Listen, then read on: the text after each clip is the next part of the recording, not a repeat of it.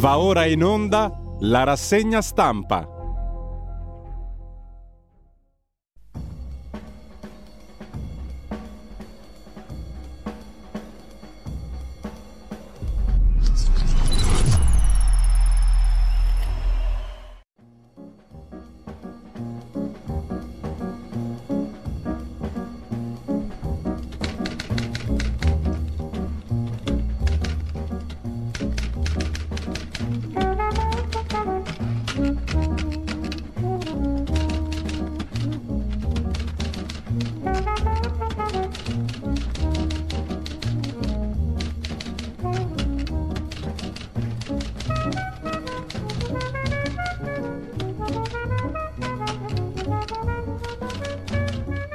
Cordiale buongiorno a tutte le ascoltatrici e a tutti gli ascoltatori da Giulio Cainarca. Ben trovati all'appuntamento con la rassegna stampa. È mercoledì 1 marzo, sono le 7.31, radiolibertà.net, la pagina Facebook di Radio Libertà trovate quello che va in onda oggi e come al solito andiamo a vedere le notizie dell'ANSA e poi le prime pagine dei giornali e gli argomenti, anzi gli articoli principali di oggi. La Grecia in prima pagina stamani Sull'agenzia ANSA uno scontro fra due treni con una strage vera e propria, almeno 32 morti e 85 feriti.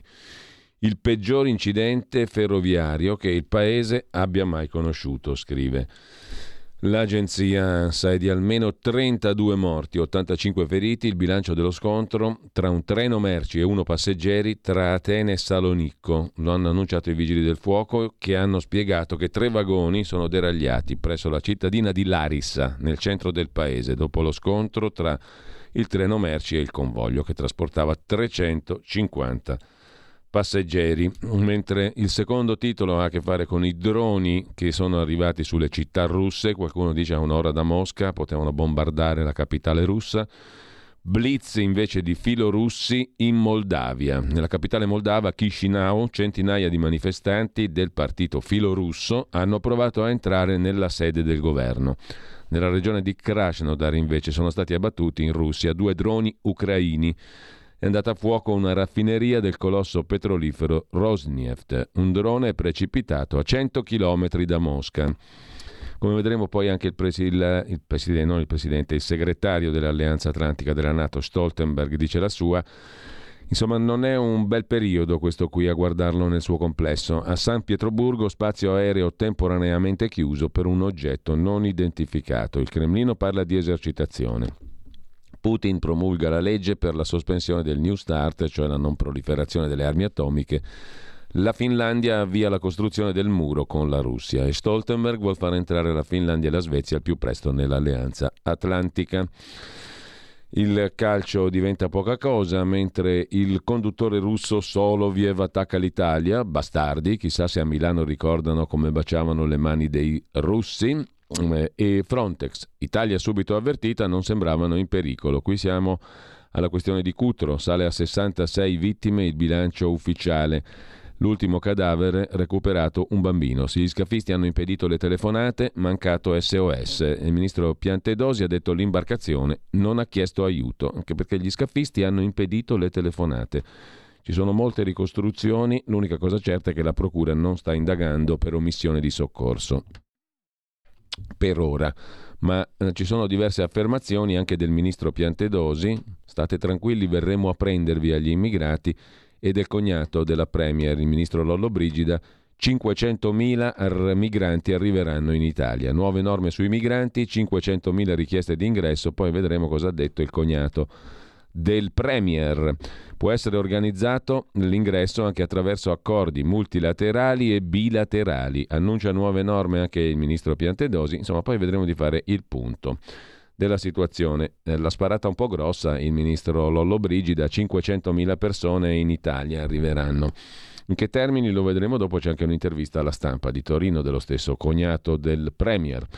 Intanto in Iran studentesse in ospedale dopo aver inalato gas tossico, almeno 35 ragazze ricoverate, il nuovo divorzio, qui invece siamo in Italia, mai più 12 anni per una separazione, sarà molto più veloce. Un certo tizio, un insegnante, uno famoso sul web, tale Galliano ha detto che leggerà in classe le parole di Piantedosi, mandatemi la Digos, sospendetemi, ma così potrò guardare in faccia mia figlia, non so chi sia questo Galliano, ma pare che abbia una quantità di follower, seguaci, è stato uno sceneggiatore di qualche cosa su internet, va forte, insomma, è uno che va forte. Mentre Schlein lavora alla squadra, dal lavoro ai diritti, i temi della nuova leader segretaria del PD, 20 temi li vedremo riassunti da avvenire, i temi programmatici di Ellie Schlein, dal lavoro alla riforma fiscale, dall'ecologia alla parità di genere fino all'Ucraina. Meloni la chiama, mi aspetto un'opposizione durissima.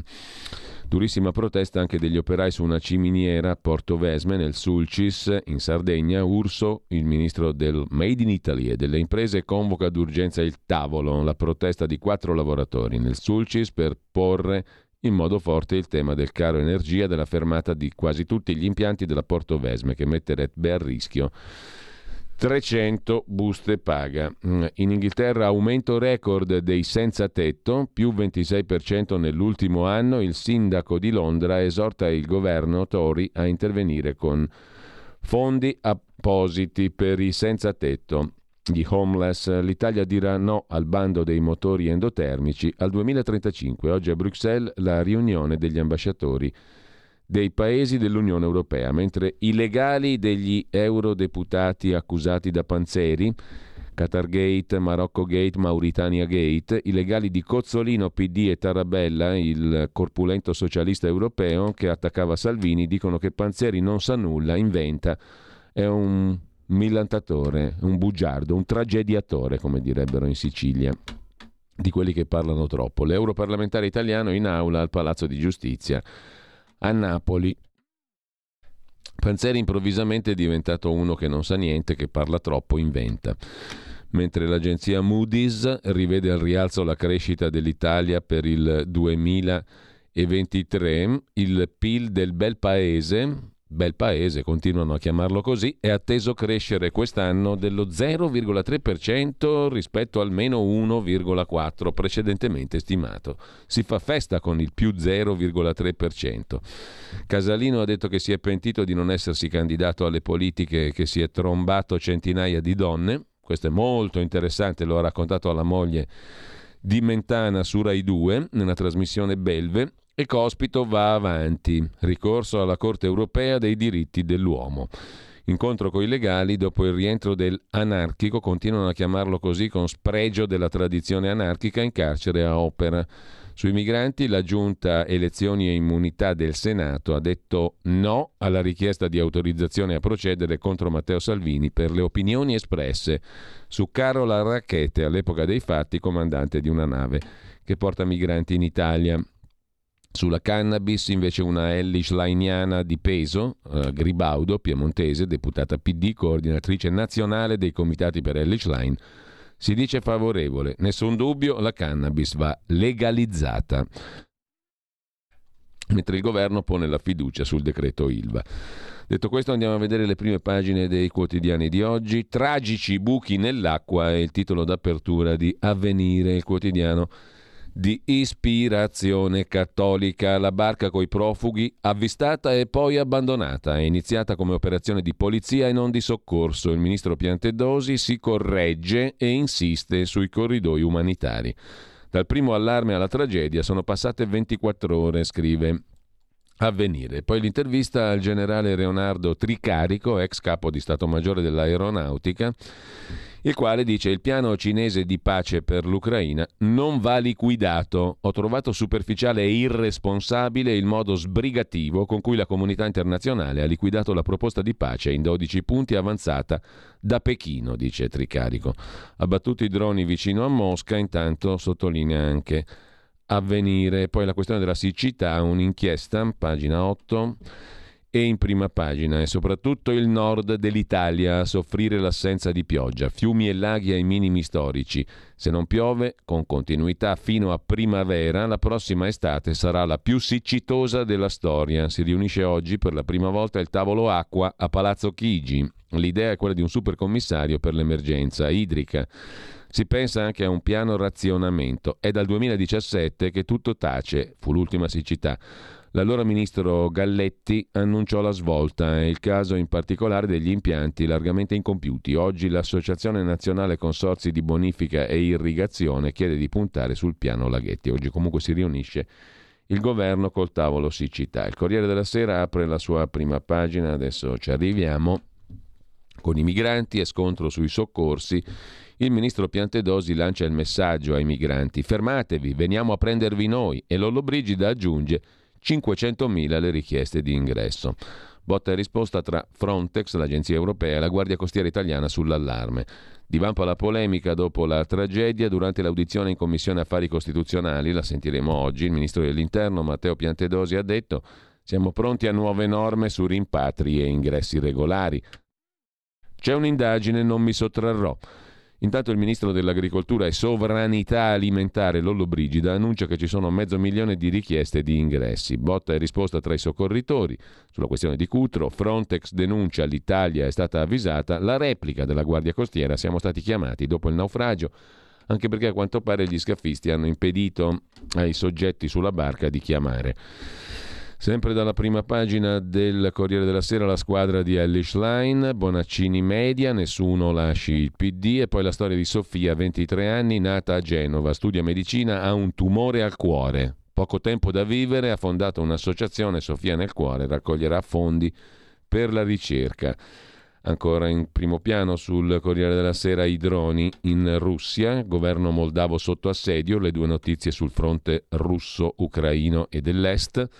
Ora San Siro invece rischia di restare senza calcio. Inter e Milan si separano, per il nuovo stadio le due società procedono separatamente, tramonta l'ipotesi di San Siro. Beppe Sala molto triste, come vedremo da un articolo del Corriere della Sera. Il Fatto Quotidiano apre la sua prima pagina con la Guardia Costiera che sapeva ma non ha salvato i migranti. La Guardia Costiera non dice proprio così, ma il fatto dice così.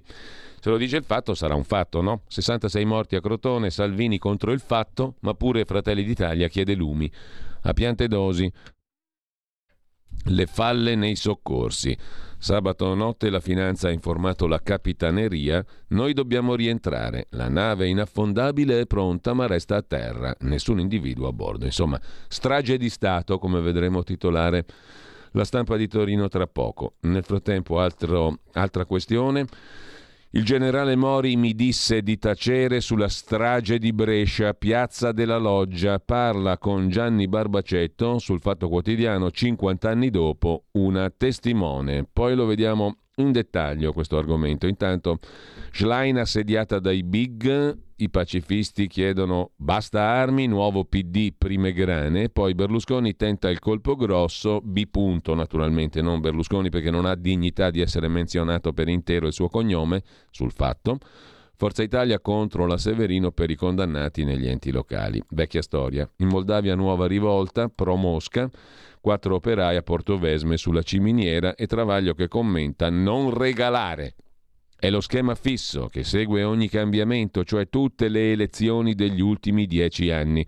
Il partito degli affari, che fino al 2013 vinceva sempre sia con la destra che con la sinistra, ora si fa subito una domanda. L'argenteria è al sicuro o è in pericolo? E se l'argenteria è in pericolo, scatena i suoi giornali per consigliare il vincitore di turno a non toccargliela. Se poi il vincitore non ascolta, lo fa lapidare. Metodo di Pietro, Pul di Milano, Palermo, Ariosto, Prodi, Boffo, Fini, Grillo, Di Maio, Raggi, Conte. Per la Schlein siamo ancora alla fase degli amorevoli consigli del partito degli affari, cioè quelli che comandano sempre.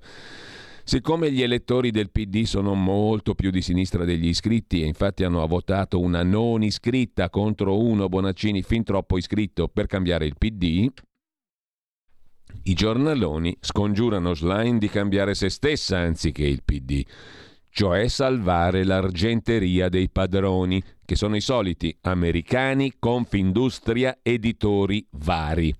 Stefano Folli, Massimo Franco, Repubblica, Corriere sono in ansia per l'immagine dell'Italia in Europa e Washington, le cancellerie occidentali, bla bla bla. Insomma, i padroni dell'argenteria sanno già cosa devono fare.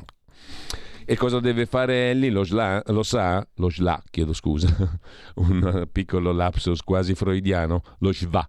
Eh, va cosa fare? Ellie Schlein eh, deve conformarsi al um, desiderio dei padroni. In sintesi, la sinistra non deve regalare la destra alla destra, salvo poi stupirsi se gli italiani votano l'originale e non la brutta coppia.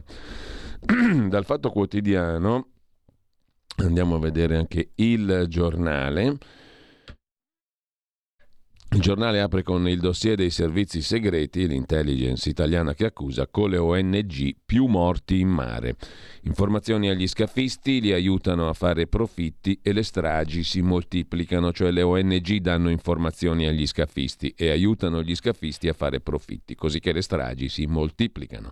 Piantedosi invece spinge per i corridoi umanitari. L'Europa che fa nulla e scarica anche le colpe su di noi, scrive il giornale, e sempre dal giornale, Kiev contrattacca i droni sulla Russia, sulla benzina l'Italia voterà contro lo stop dell'Unione Europea, cioè per le auto a benzina e diesel, contro il passaggio forzato all'elettrico. E poi Schlein regina di un partito che non c'è più, scrive Laura Cesaretti.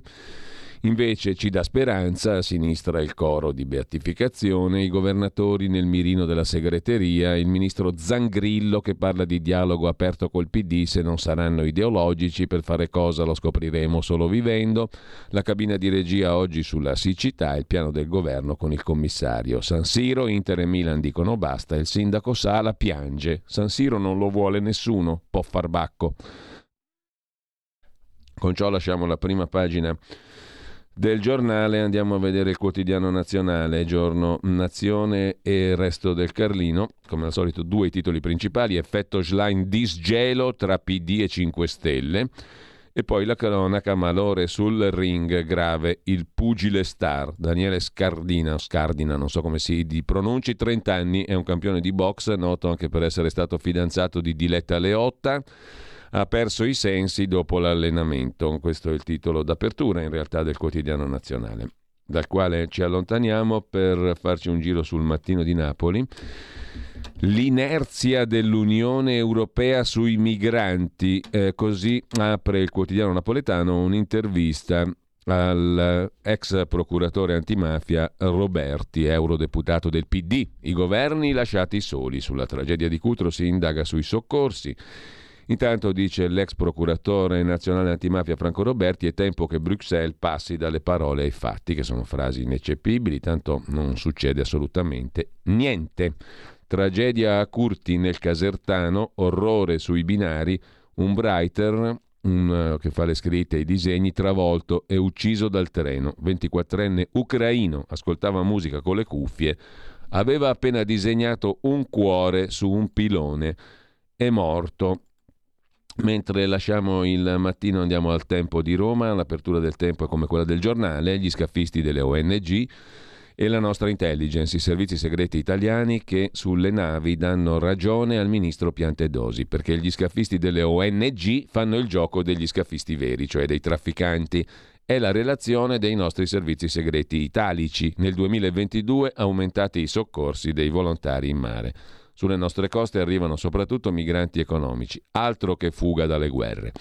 Per Forza Italia Gasparri, l'ex ministro, parla del nodo balneari, mettiamo a bando le spiagge rimaste libere mentre Giorgia Meloni vola in India per stringere nuovi accordi. Il business Italia-India ammonta a 14,9 miliardi di euro.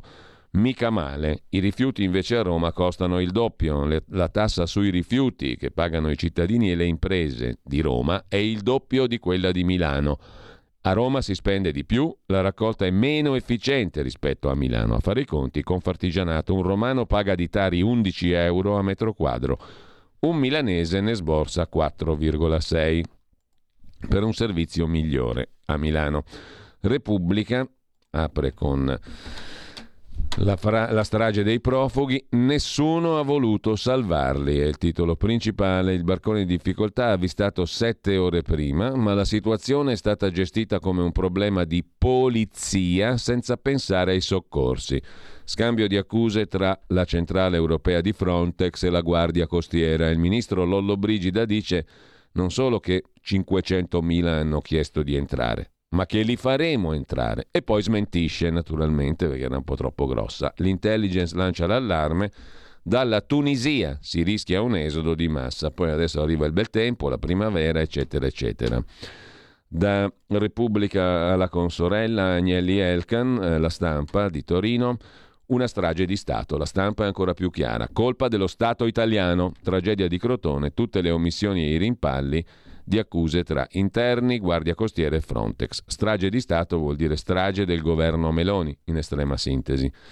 Moldavia e filo Putin tentano il golpe, stop a diesel e benzina, l'Italia dirà no, sul super bonus si riparte per i redditi bassi, anche qui staremo a vedere, e poi ancora in prima pagina sulla stampa di Torino, troppi medici a gettone, le ASL sull'orlo del crack, la girandola dei medici a gettone, camici itineranti che fanno la spola da un pronto soccorso all'altro, da una chirurgia all'altra, pagati a incarico e non poco. E poi Ellie Schlein che andrà al corteo antifascista sabato a Firenze per eh, la lite tra studenti di destra e di sinistra. Bonaccini va verso la presidenza del partito, il Movimento 5 Stelle al bivio. E il figlio di Vittorio Feltri, Mattia, si rioccupa del ministro Piantedosi, una botte di ferro è il titolo del suo buongiorno. Non ho capito se si tratti di un complotto dei radical chic oppure del neoliberismo, ma di sicuro complotto è. Come sapete il ministro Piantedosi aveva rimproverato l'imprudenza dei migranti affondati a Crotone la disperazione, disse Piantedosi, non può mai giustificare condizioni di viaggio che mettono in pericolo la vita dei figli. E all'ipotesi di essere uno dei disperati, Piantedosi aveva replicato che lui non partirebbe, perché non dobbiamo chiederci cosa il nostro paese può fare per noi, ma cosa noi possiamo fare per il nostro paese. Citazione da John Kennedy, opulenta America degli anni 60, precisa. Mattia Feltri. Siccome era parsa una riflessione scellerata, ieri il ministro ha precisato. Ho solo detto fermatevi, veniamo a prendervi noi attraverso strumenti legali come i corridoi umanitari. Perfetto, commenta Feltri. Il secondo enunciato non è conciliabile col primo, ma che ci importa? Sono cose di complotti queste, però se per esempio fossi un afgano, poiché i morti di Crotone sono soprattutto afgani, Adesso sarei molto sollevato, aspetterei l'arrivo di Piantedosi coi trombettieri.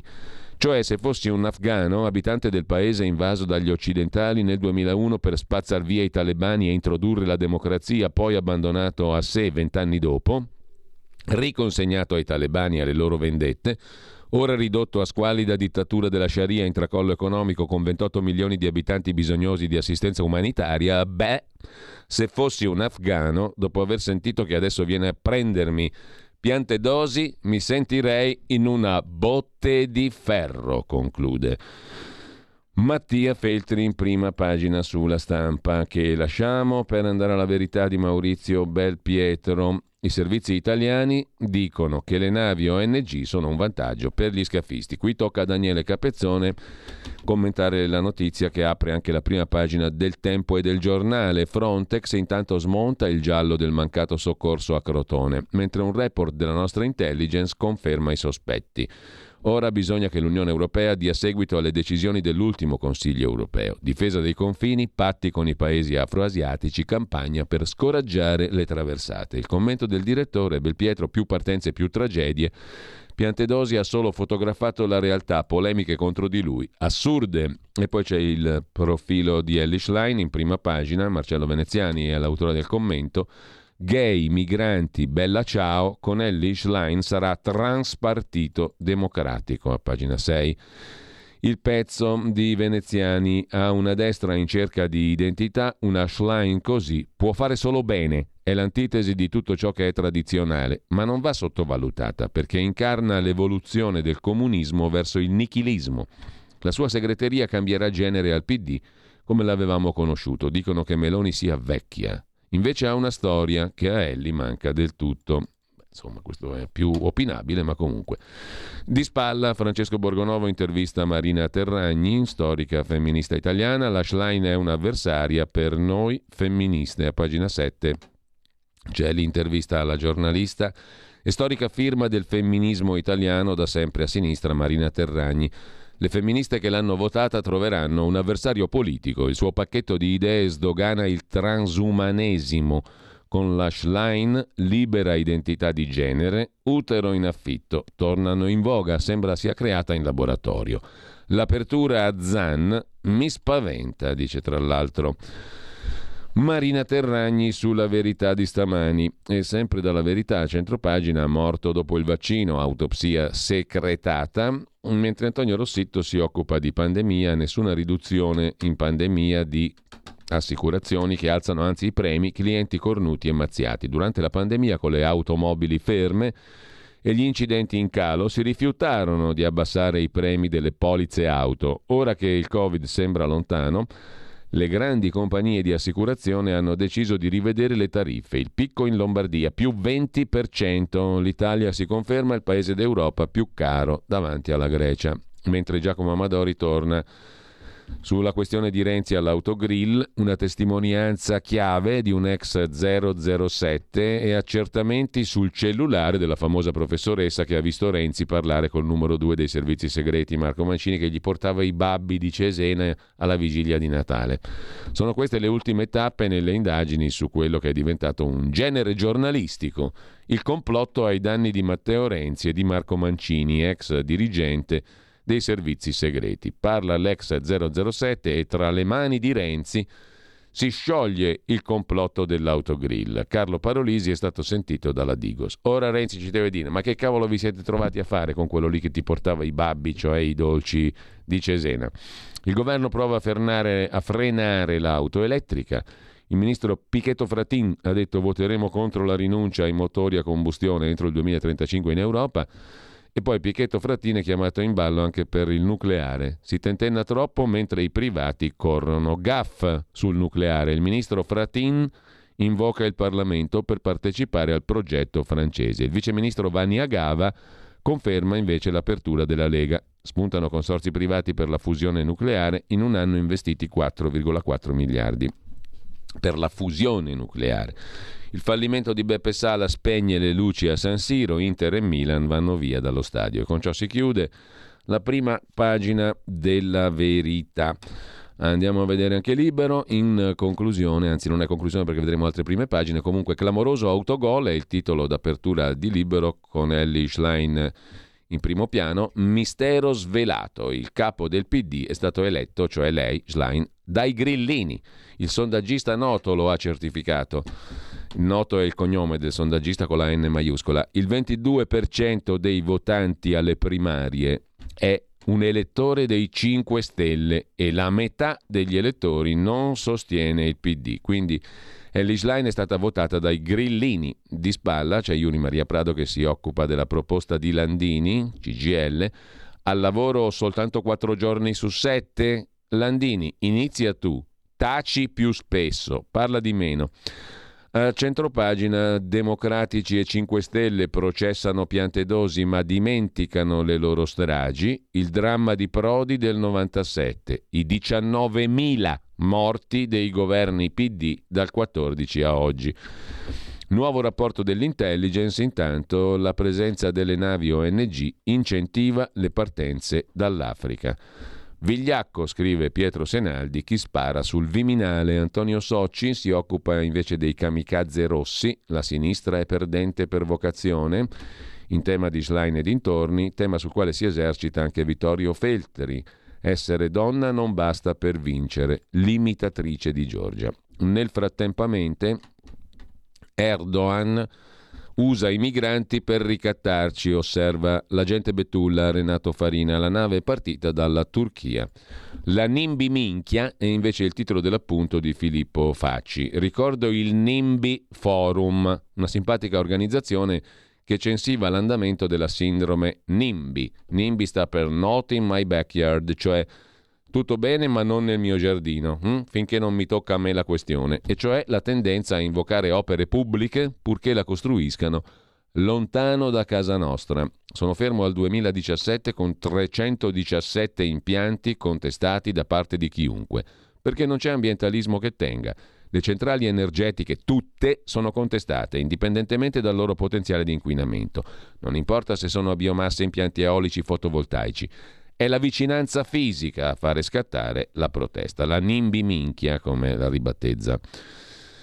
In prima pagina Filippo Facci su Libero, intanto il Papa batte cassa ai cardinali, pagate l'affitto, porca putrella, dice il Papa Francesco a pagina, a pagina dove Bergoglio batte cassa, pagina 19. Pa- pagate l'affitto, cari cardinaloni, avete case fino a 400 metri quadrati, viste mozzafiato in un documento ufficiale la decisione di mettere fine ai privilegi dei cardinaloni. I proventi serviranno per le missioni. Basta residenze gratis. Mentre lasciamo la prima pagina di Libero, a pagina 2 c'è da segnalare il pezzo di Fausto Carioti sugli 007 italiani che confermano le barche delle ONG aiutano i trafficanti di esseri umani, ma soprattutto l'articolo di Lorenzo Mottola a pagina 3, indignati a orologeria, PD e 5 Stelle processano Giorgia Meloni, ma dimenticano i loro morti. I morti nel Mediterraneo centrale sono stati 20.500 e più di 19.000 col PD al governo. Soltanto adesso però la sinistra si scandalizza e ora le vittime sono in calo. E Salvini era riuscito a diminuire i naufragi. Peraltro eh, il 2016 è stato l'anno in cui ci sono stati più morti nel Mediterraneo governava Renzi, 4.574 morti, 3.149 nel 2015, sempre sotto Renzi. Nel 2014, tra Renzi e il precedente governo, 3.126. Con Gentiloni, che adesso è in Europa beatamente, 2.850 più 1.314 morti, condivisi anche col governo Conte 1, Lega 5 Stelle. 1260 morti. Calano drasticamente i morti con il Conte 1, con il Conte 2 ancora meglio per un certo periodo, siamo a 1000 e poi 21, 22, 23, gli anni 21, 22, 23, 1500 morti nel 21, 1400 nel 22. Niente in confronto ai numeri enormi di morti sotto i governi Renzi, Gentiloni, sottolinea Libero. Nel frattempo anche Berlino limita le navi umanitarie. Piante dosi fa scuola in Germania, sottolinea Libero a pagina 3. Il ministro dei trasporti tedesco fissa nuovi paletti per le imbarcazioni civili. Verdi in rivolta. Il decreto piante dosi fa scuola in Germania. Berlino pianifica inasprimenti dell'ordinanza sulla sicurezza per le navi ONG che prestano soccorso nel Mediterraneo. Intanto ancora da Libero va segnalato che le versioni concordano, era impossibile salvare i migranti al largo di Crotone. Le relazioni di Guardia Costiera, Frontex e Guardia di Finanza, acquisite dalla Procura che infatti non indaga per omesso soccorso, raccontano la stessa storia. Nessuno ha lanciato l'allarme. Gli scafisti hanno impedito anche di fare questo, poi era troppo tardi. Con questo lasciamo il capitolo dedicato alla strage in mare e mm, c'è da segnalare ancora, stiamo scorrendo rapidamente, la questione del lavorare meno, ma l'abbiamo già vista, lavora meno tu, dice Iuri Maria Prado.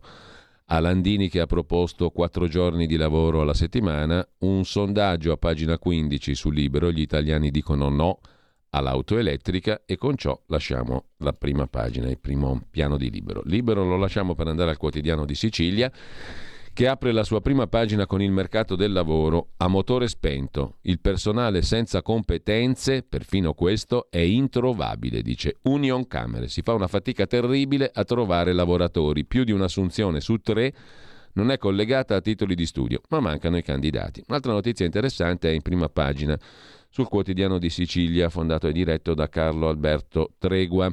Lucoil Priolo Sicilia ai saluti. Scatta il conto alla rovescia per la vendita della raffineria Isab. Di Priolo i referenti di Goi Energy, gruppo che fa capo a una holding israeliana, attendono entro fine mese le decisioni del governo Meloni e del ministro Urso il quale già da mesi sta seguendo tutto l'iter dopo la vicenda Lukoil e l'embargo sul petrolio russo. Entro il mese dovrebbe avvenire il passaggio di proprietà alla Goi Energy, garantendo i livelli occupazionali. La holding israeliana diventerà proprietaria dell'impianto di raffineria di Priolo. Tanti saluti alla Lukoil e sempre dal primo piano del quotidiano di Sicilia, altro tema interessante, pagina 4, la cybersicurezza il 53% degli attacchi alle imprese per finalità economiche, insensibile crescita agli attacchi cyber di matrice criminale, scrive il quotidiano di Sicilia, mentre arrivano le nuove norme per rendere più veloci separazioni e divorzi. E lasciamo con questo il quotidiano di Sicilia, andiamo a vedere il quotidiano dell'editore svizzero, fiscalmente residente in Svizzera, che dà consigli su come applicare la patrimoniale in Italia, che ha salvato l'Olivetti, sempre sia lodato per quello e per tante altre imprese industriali, oltre che editoriali, Repubblica, l'Espresso, eccetera, eccetera, che ha lasciato in ottime mani agli Agnelli Elkan. Comunque, eh, il quotidiano di Carlo De Benedetti, il domani, mette nel mirino Salvini, tanto per cambiare musica. Salvini e la sua guardia costiera. Colpa loro, hanno lasciato morire i migranti al largo di Crotone. L'agenzia europea Frontex smentisce la versione della Guardia Costiera, in realtà dice la stessa cosa, la Finanza pure. La Guardia di Finanza ha provato a ottenere un intervento congiunto senza successo perché il ministro responsabile dei soccorsi non si è mosso, cioè Salvini non è più ministro dell'interno, ma è sempre colpa sua. Intanto andiamo a vedere anche il quotidiano comunista, il manifesto, la musica è analoga, avvistati e abbandonati. Buco nero e scontro tra Frontex e Guardia Costiera Italiana. L'agenzia europea dice abbiamo avvisato che c'era un barcone con 200 persone, ma l'operazione di soccorso non sarebbe mai partita. Il ministro Piantedosi non chiarisce. Al Viminale, sottolinea Piero Sansonetti sul suo quotidiano Il Riformista, c'è un nuovo capitan Schettino. Conosco bene il ministro Piantedosi. Ci siamo visti diverse volte in clima di amicizia. È un'ottima persona ma alla luce dei fatti di Cutro è un pessimo ministro dell'interno. Ha commesso errori madornali insieme a Salvini. Forse per scelte autonome, forse spinto da schieramenti politici ai quali appartengono i due. I fatti sono chiarissimi. Il mancato intervento della Guardia Costiera per soccorrere una barca in difficoltà a 40 miglia dalla costa calabrese. Inspiegabile. Di fronte a 100 morti non si può sfuggire alle proprie responsabilità. Così il direttore del riformista Sansonetti. Mentre sul quotidiano Il Foglio vi segnalo il pezzo del direttore Cerasa che si occupa dei guai americani di Giorgia Meloni. Cordate boicottate, Ita, Italia e Priolo, Lucoil, investimenti a rischio, Intel e Telecom, ombre cinesi su partite delicate come Electrolux. Insomma, secondo il direttore del Foglio, la diplomazia degli Stati Uniti guarda con molto sospetto le manovre economiche dell'atlantista Giorgia Meloni. E sempre dalla prima pagina del foglio, il Papa va a Budapest dove trova l'orrido Orban e rinsalda l'alleanza antimilitarista con il premier ungherese che gongola per la visita papale. Meloni invece va in India, due tappe, la più proficua potrebbe essere quella indiana, la più spinosa invece quella dopo, con gli Emirati Arabi Uniti. Dal quotidiano Il Dubbio degli avvocati penalisti vi segnalo invece un commento su Ellie Schlein, che potrebbe rivelarsi, la vera Schlein, garantista e prodiana. Se il temuto radicalismo di sinistra di Schlein fosse la proiezione di chi spera di intercettare i famosi riformisti in fuga dal PD, fantasie può darsi, ma insomma la vera Schlein potrebbe essere garantista e prodiana, scrive il dubbio. Mentre Italia Oggi ci riporta un po' più in terra l'ombra delle mafie sul PNRR e allarme dell'intelligence italiana, dei famosi 007 italici sul caro materiali negli appalti, sui bonus edilizi, sugli appalti pubblici, sullo spregiudicato dinamismo di alcuni imprenditori, soprattutto cinesi, le mani delle mafie sulla pernacchia europea, sul PNRR, sul caro materiali negli appalti, sui bonus edilizi, sulle garanzie negli appalti pubblici. È uno specifico allarme anche sullo spregiudicato dinamismo di alcuni imprenditori, soprattutto cinesi, è quello che segnala la relazione annuale 2022 al Parlamento sulla politica dell'informazione per la sicurezza predisposta dal comparto intelligence Presidenza del Consiglio, che dà conto dell'attività svolta dagli 007. Altro tema in prima pagina su Italia Oggi, gli stati generali dell'intelligenza artificiale che prendono il via. Servono regole per il settore. E poi ancora Un'intervista la vediamo più in dettaglio dopo al professor Luca Ricolfi. Con la scelta verde il PD aumenta i consensi delle ZTL, le zone dei centri storici, quelli che stanno bene, non quelli dei ceti popolari. Ellie Schlein ha i numeri per far vedere i sorci verdi a Giorgia Meloni, dice. Luca Ricolfi, politologo e sociologo dell'Università di Torino, presidente della Fondazione IUM. Quali numeri? L'aggressività e il sostegno della grande stampa. Con la scelta verde il nuovo PD incrementa i consensi fra i ceti medi riflessivi e nell'elettorato benestante delle grandi città. Potrebbe non recuperare però il voto dei ceti popolari. Paradosso, presentatasi come più di sinistra di Bonaccini, Ellis Line potrebbe rivelarsi assai più di destra, se con ciò intendiamo che rappresenta i ceti alti e medio-alti. Il ruolo di Prodi dell'agenzia Social Changes di Obama nell'elezione di Ellis Line lo analizza, anche questo lo vediamo meglio dopo, Tino Oldani. Infine, la prima pagina di Italia Oggi si chiude col corsivo diritto e rovescio del direttore Magnaschi.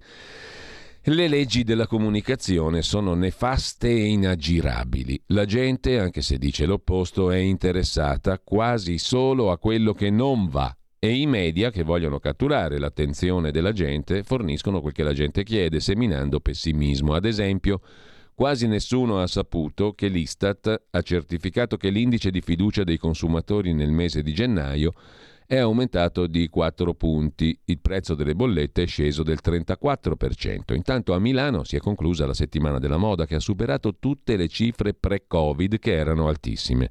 Il fatturato dell'evento, dice il presidente Camera Nazionale della Moda Carlo Capasa, è stato del 18% superiore a quello del 22% strasoddisfatti albergatori, ristoranti di lusso, agenzie di viaggio, tassisti. Sono tornati in massa giornalisti da tutto il mondo, si sono rifatti vivi anche i cinesi. Non è Milano che è esplosa, conclude Magnaschi, ma è l'Italia che sta dietro a Milano che ha fatto gol. È un bingo per tutti, insomma. Però, come si sa, le notizie preferite sono quelle luttuose e negative.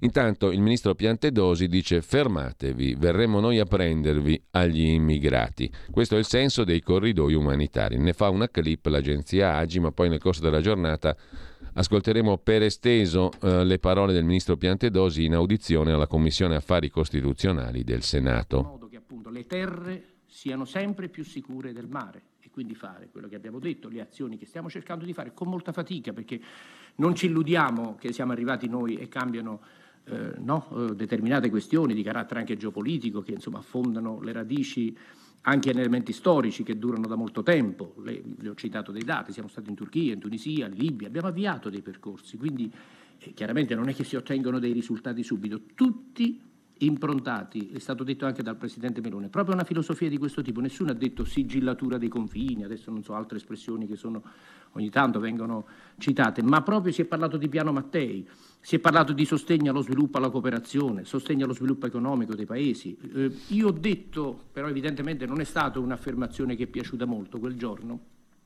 e a condimento di quell'espressione che invece è dispiaciuta molto, ho detto fermatevi, verremo noi a prendervi.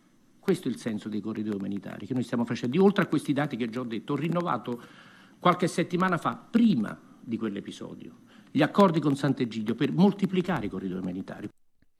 Allora, anche il poliziotto cattivo ha una mezza una guancia cattiva, ma una guancia buona. Non c'è più il poliziotto cattivo e il poliziotto buono. Le due figure sono riassunte in una persona sola. Guancia destra cattiva, guancia sinistra buona. E intanto quest'anno, a proposito di guance buone, lavoreremo per far entrare legalmente quasi 500.000 immigrati. Il cognato d'Italia, come lo ribattezza Dagospia, Francesco Lollobrigida, da Bruxelles prima lancia il sasso e poi nasconde la mano. Non ho mai parlato di alcun piano, non esiste. La cifra di 500.000 immigrati si riferisce al numero di richieste di ingressi sul nostro territorio, nel settore produzione, trasporti, agricoltura terziario e così via. Francesco Lollobrigida è intervistato anche sulla stampa. La stampa che ci informa in guisa di retroscena, per cui si può di tutto, il contrario di tutto e anche il contrario del contrario di tutto. Meloni si smarca dalle frasi shock del ministro, della guancia destra del ministro Piantedosi, la parte cattiva, diciamo così. Spieghi quelle parole sugli immigrati. L'imbarazzo dentro Fratelli d'Italia, il giallo sul piano della Premier per aumentare gli ingressi legali la guancia destra di Piantedosi, che ha annunciato verremo noi a prendervi, cari immigrati. In origine sono stati gli sbarchi selettivi e poi il carico residuale. Oggi le frasi sulla disperazione delle madri, la vita dei figli messa in pericolo sui barconi. Non c'è dubbio che non ci sia calore nelle espressioni scelte dal ministro Piantedosi, una lingua da burocrate, gelida, che l'ex prefetto ha trasferito in politica e che sta imbarazzando Giorgia Meloni. Meloni, insomma, si smarca da Piantedosi. Parla il cognato a pagina 7, il ministro dell'Agricoltura e della Sovranità Alimentare Lollo Brigida, fino a 500.000 posti di lavoro per immigrati formati in patria. Percorsi di apprendimento anche culturale prima di partire. L'integrazione va costruita, i decreti flussi predisposti pensando all'offerta interna. Il problema deve essere risolto a monte, non si può essere disumani fermandoli. Come siamo cambiati, come sono cambiate le nostre guance da quando le nostre terga invece sono posate sulle poltrone ministeriali. Piantedosi, non commento frasi che non ho sentito, ma mi sono state riportate. Qualcuno potrebbe dire le guance come le terga, per usare un argomento elegante e tradurre con frasi un pochino più urbane un antico detto, no? La faccia come il eccetera. Piantedosi, non commento frasi che non ho sentito, ma mi sono state riportate, dice il cauto cognato. Bisogna aprire i flussi, definendoli in maniera diversa, il governo ci sta lavorando. Pagina 3 7, chiedo scusa della stampa, vediamo un po' esattamente cosa dice il ministro. Lollo Brigida, a Marco Bresolin inviato a Bruxelles. In Italia ci sono, non a caso, a Bruxelles, in Italia ci sono tra i 300.000 e i 500.000 posti di lavoro disponibili. Italiani? Italiani come diceva Totò, anzi la trippa, ve lo ricordate? Quando si affacciava dalla finestra del cesso di casa col megafono Italiani, votate la trippa, 47, il morto che parla, gli rispondono. Comunque, italiani, ci sono 300 barra 500 mila posti di lavoro disponibili e questo può dar vita, era l'onorevole La Trippa, candidato Antonio La Trippa per il PNR. Era avanti Totò, ma molto avanti, gli mancava una R per arrivare al PNRR ma lui era candidato del PNR, il Partito Nazionale della Restaurazione. Voto Antonio, voto Antonio, voto Antonio, voto Antonio, voto Antonio. Italiani, elettori, inquilini, coinquilini, casigliani, quando sarete chiamati alle urne per compiere il vostro dovere, ricordatevi un nome solo, Antonio La Trippa, italiano Vota Antonio la trippa! Italiano, vota la trippa! E Arsugo! Arsugo! Figlio di... Eh, italiani! Italiani! Vota Antonio, vota Antonio, vota Antonio! Vota Antonio, vota Antonio. In Italia, amici, eh, aprite le orecchie, ci sono tra i 300.000 e i, 50, e i 500.000, mezzo milione, di posti di lavoro disponibili e questo può dar vita a un'immigrazione legale che noi riteniamo giusta. A parlare non è Laura Boldrini, ma il cognato del Premier Francesco Lollobrigida. Il governo sta studiando una modifica del decreto flussi per far arrivare una mezza milionata di aspiranti lavoratori, non più profughi. Abbiamo fatto un salto in avanti, non più aspiranti profughi, ma aspiranti lavoratori. A tratteggiare il quadro Francesco Lollobrigida, ministro, eccetera. Secondo l'esponente di Fratelli d'Italia, in visita a Bruxelles e perciò chiacchierante con l'inviato della stampa, Marco Bresolin, è necessario però aprire questi canali di immigrazione legale in modo selettivo, avviando nei paesi di partenza percorsi di formazione professionale e culturale per favorire l'integrazione. Fatevi un bel giro nelle nostre amate città. Fino a pochi giorni fa, la piazzuola dove mm, mi tocca di abitare, in città di Milano, Largo Marinai d'Italia, fino a qualche mese fa, qualche annetto fa, era anche un simpatico parco. Adesso è Largo Marinai d'Africa, a essere, diciamo così, ma a essere ottimisti. E succedono cose molto rassicuranti per il cittadino italiano. Sempre più avanti, sempre più avanti tutti i lavoratori sono, eh, potrebbero con una iniziativa culturale anche essere integrati, un'azione che aiuterebbe anche a fermare le partenze e quindi le morti in mare, perché ci tiene a sottolineare il, cogna- eh, pardon, il ministro dell'Agricoltura e della Sovranità Alimentare in visita a Bruxelles, Lollo Brigida, non possiamo essere disumani e dire stanno morendo di fame, scappano per venire qui e io li fermo. E no, il problema va risolto a monte. Ma questi qui non erano quelli del, che, che, predicavano di fermare, cos'è, com'è che si chiamava? Adesso guarda, guardate gli scherzi della mente, non mi ricordo neanche più la frasetta standard, no? I blocchi, i blocchi, no, i blocchi selettivi, cos'è che dicevano prima del voto del 25 settembre? Dicevano che li fermeremo con i blocchi navali, il blocco navale, il blocco navale, ecco la quale espressione perfino cancellata perché Freud aveva ragione, qua si cancella tutto velocissimamente. Parlavano di blocco navale e adesso invece dicono non possiamo essere disumani e dire stanno morendo di fame, scappano per venire qui e io li fermo. E no, dice proprio testualmente il cognato della Premier. Il problema va risolto a monte.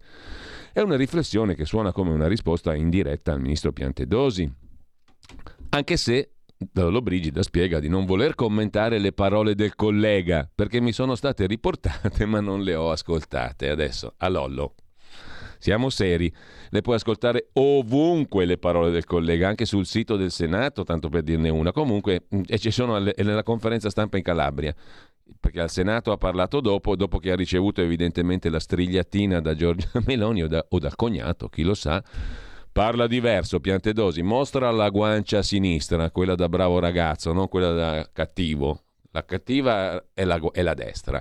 Adesso devi mostrare la guancia sinistra. Ed è andato così Piantedosi alla Commissione Affari Costituzionali a mostrare la guancia buona dopo aver mostrato la guancia cattiva. Lei ha parlato di un nuovo decreto flussi per far entrare. Lei è il cognato, cioè il ministro Lollo Brigida al quale si rivolge l'inviato della stampa a Bruxelles, pagina 7 della stampa di stamani. Lei, Lollo Brigida, ha parlato di un nuovo decreto flussi per far entrare in Italia 500.000 persone, poi ha corretto il tiro. Allora, c'è o no questo decreto? Risponde Lollo Brigida, io dico che in Italia il lavoro c'è, in tanti settori agricoltura, edilizia, trasporti, turismo, insomma, uè, ma c'è un sacco di lavoro, ma gli italiani non hanno un cazzo di voglia di lavorare, ma l'avete capita o no la storia? E ci voleva finalmente un governo di destra per farci capire che noi italiani non abbiamo voglia di lavorare e che bisogna far lavorare gli stranieri e portarne qui una botta di mezzo milione subito. C'è una richiesta di forza lavoro che non riusciamo a colmare sul mercato interno anche a causa del reddito di cittadinanza che ha aumentato la carenza di persone disponibili a fare determinate attività. Mai nessuno che parli dei livelli dei salari, amici cari? Sono i lavori che gli italiani non vogliono più fare? chiede giustamente Bresolin. Risponde Lollo Brigida, dire che esistono attività non adatte a un italiano è una cosa che io considero razzista. Tutti i lavori sono degni e qualora ce ne fossero di indegni non si può certo pensare di importare schiavi dall'estero. Però oggi abbiamo tra i 300 e i 500 mila posti di lavoro disponibili e questo può dar vita a immigrazione legale che noi riteniamo giusta. Cioè, capito il concetto? Non è difficile. Perfino Laura Boldrini era più moderata di costoro, nel senso che esistono 500.000 posti di lavoro disponibili, questo può dar vita a immigrazione legale, che noi riteniamo giusta. So parole chiare o so parole arcane? Sono parole a noi, no arcane, come direbbe Vittorio Gasman. Sono parole a noi, cittadini italiani, no arcane. Sono chiare anche oltretutto. Siamo qui a Bruxelles, dice Lollo, meglio ridere. Siamo qui a piangere. Cosa facciamo? Mm, dico a Federico Borsari, come sempre ottimo e valido tecnico di regia. Piangiamo o ridiamo? Ridiamo piangendo, piangiamo ridendo e proseguiamo leggendo. Siamo qui a Bruxelles, dove i nostri nonni nonni sono venuti a scavare nelle miniere, dice il Lollo, attraverso una migrazione legale.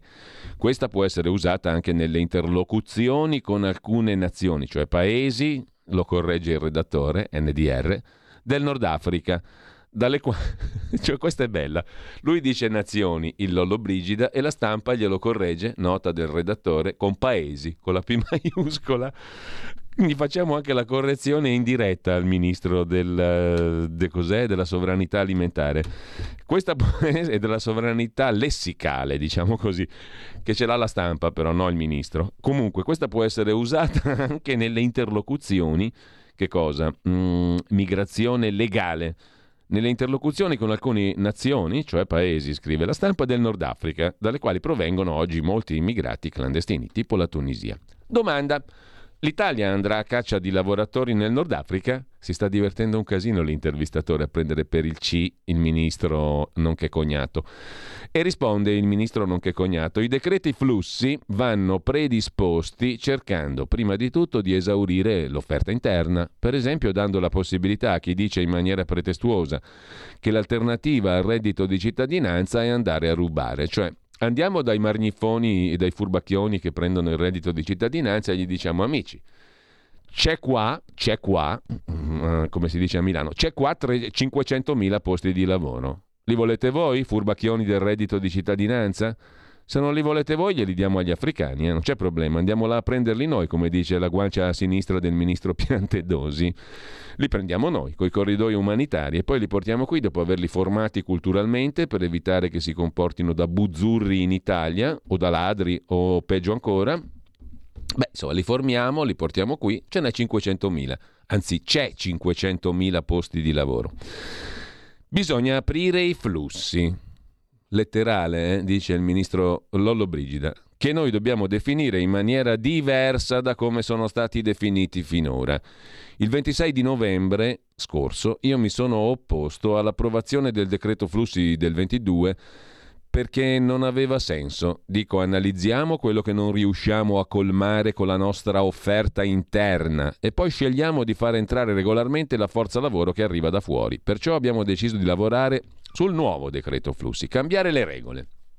In che modo? chiede il sornione intervistatore. Risponde il cognato. L'idea è lavorare a una modifica integrale che ragioni sull'offerta reale che abbiamo in Italia. Attenzione perché quando uno abbonda in descrizioni fumose sta per arrivare alla gabola, cioè l'inchiappettata detta in maniera volgare dare un'attenzione maggiore agli accordi bilaterali, oltre che multilaterali con le altre nazioni, e la stampa lo ricorregge in paesi con la P maiuscola, anche questa cosa è divertente, cioè il ministro Lollo Brigida dice nazioni e la stampa mette parentesi, paesi, virgola, NDR, nota del redattore, come diceva sto scemo, che termini usa, sto cretino di ministro.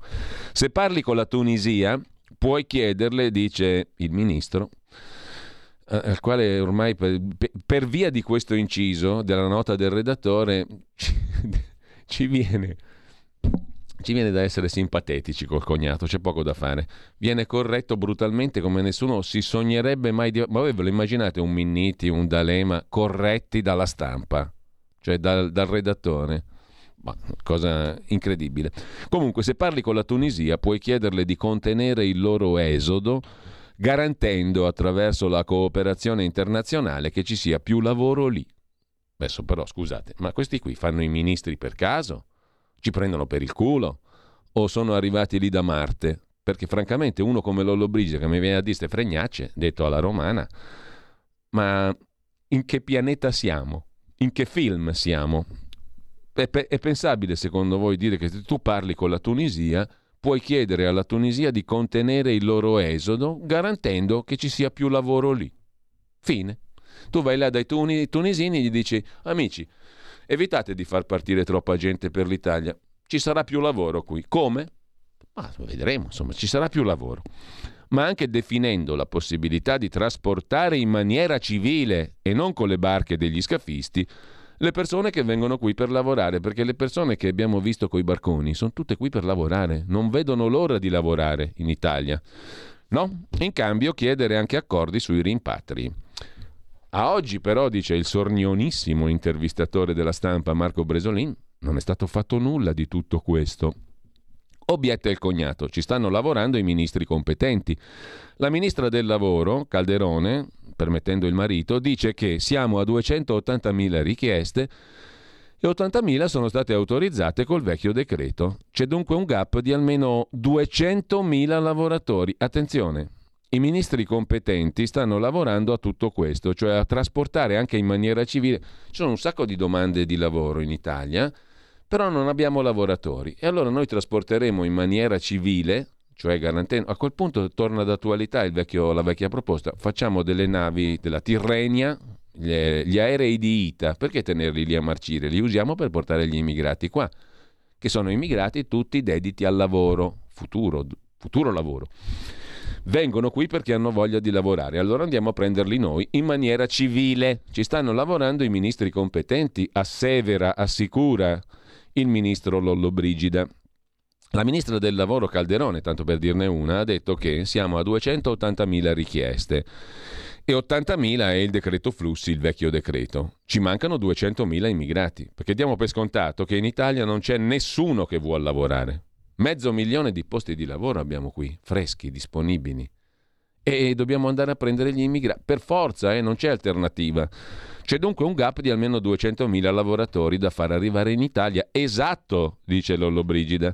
Stiamo anche regolarizzando l'utilizzo di forza lavoro. Uno dei miei primi decreti è stato sul contrasto al caporalato che sfrutta i lavoratori e crea concorrenza sleale tra imprenditori. Parla come Sumaoro, il ministro Lollobrigida. Si tratta di numeri molto importanti e spesso la sua area politica ha espresso timori sull'immigrazione legati alla sfera culturale religiosa. Intendete definire i flussi in maniera selettiva? Sentite la risposta del ministro Lollobrigida, compratevi la stampa oggi.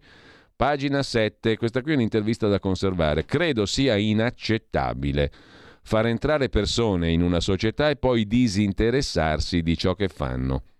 L'immigrazione è un fenomeno fisiologico, ma per dare dignità bisogna favorire l'integrazione.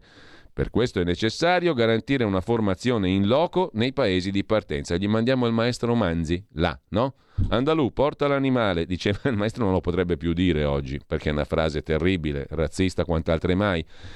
Tuttavia, il maestro Manzi, un maestro Manzi, versione 4.0 2023, va portato in Africa o altrove per eh, integrare, garantire la formazione in loco nei paesi di partenza. Poi con ITA, con Tirrenia, con navi di Stato, li portiamo qua, belli che formati e vogliosi di lavorare.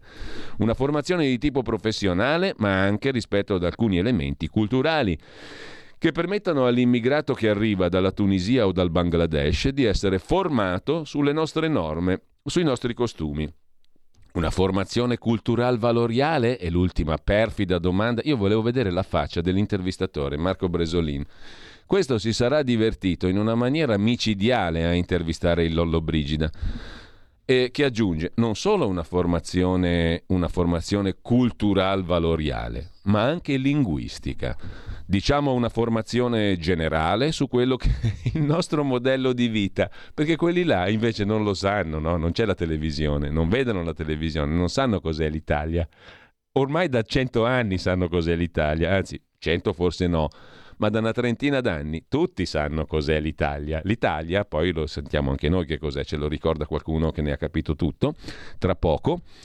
Eh, la formazione la facciamo là, culturale, valoriale, linguistica, dice il ministro Lollo Brigida. Una formazione di carattere generale sul nostro modello di vita. Se io italiano vado a lavorare in India, se conosco meglio alcuni elementi della loro cultura, res- riesco meglio a dialogare a inserirmi, a non essere marginalizzato e ghettizzato. L'integrazione va costruita, dice il ministro Lollobrigida, esponente di Fratelli di Italia. E come sapete l'Italia è... Wow, way, hey,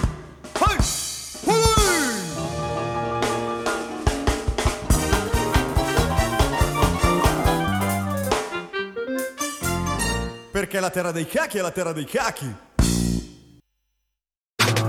Stai ascoltando Radio Libertà. La tua voce libera, senza filtri né censura. La tua radio.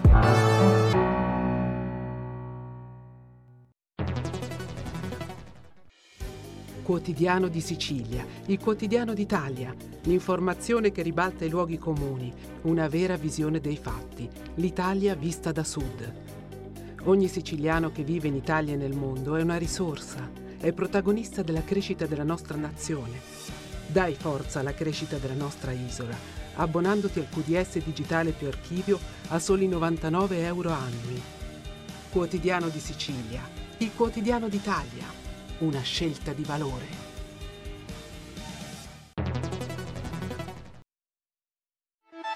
Stai ascoltando Radio Libertà, la tua voce libera senza filtri né censure, la tua radio.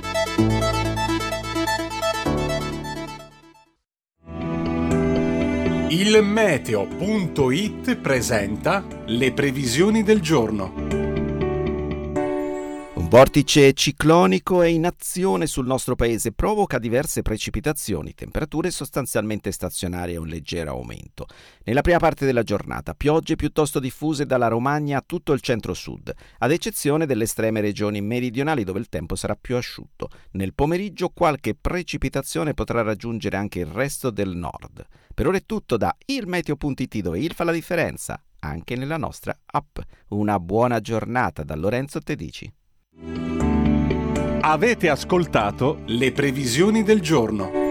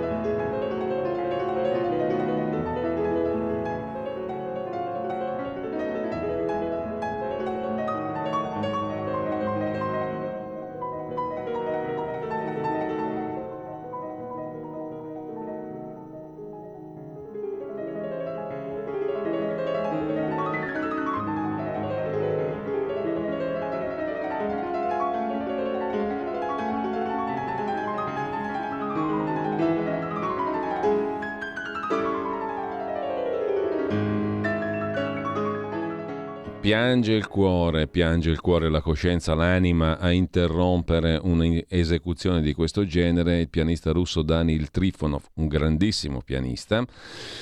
Tra l'altro poi oggi andiamo a farci un giro a proposito al Conservatorio di Milano, parleremo col direttore del Conservatorio, e ci sarà una bella discussione perché metteremo in luce come Magnaschi, il direttore di Italia Oggi, ci ha ammonito a fare le cose buone, le cose belle, una volta tanto.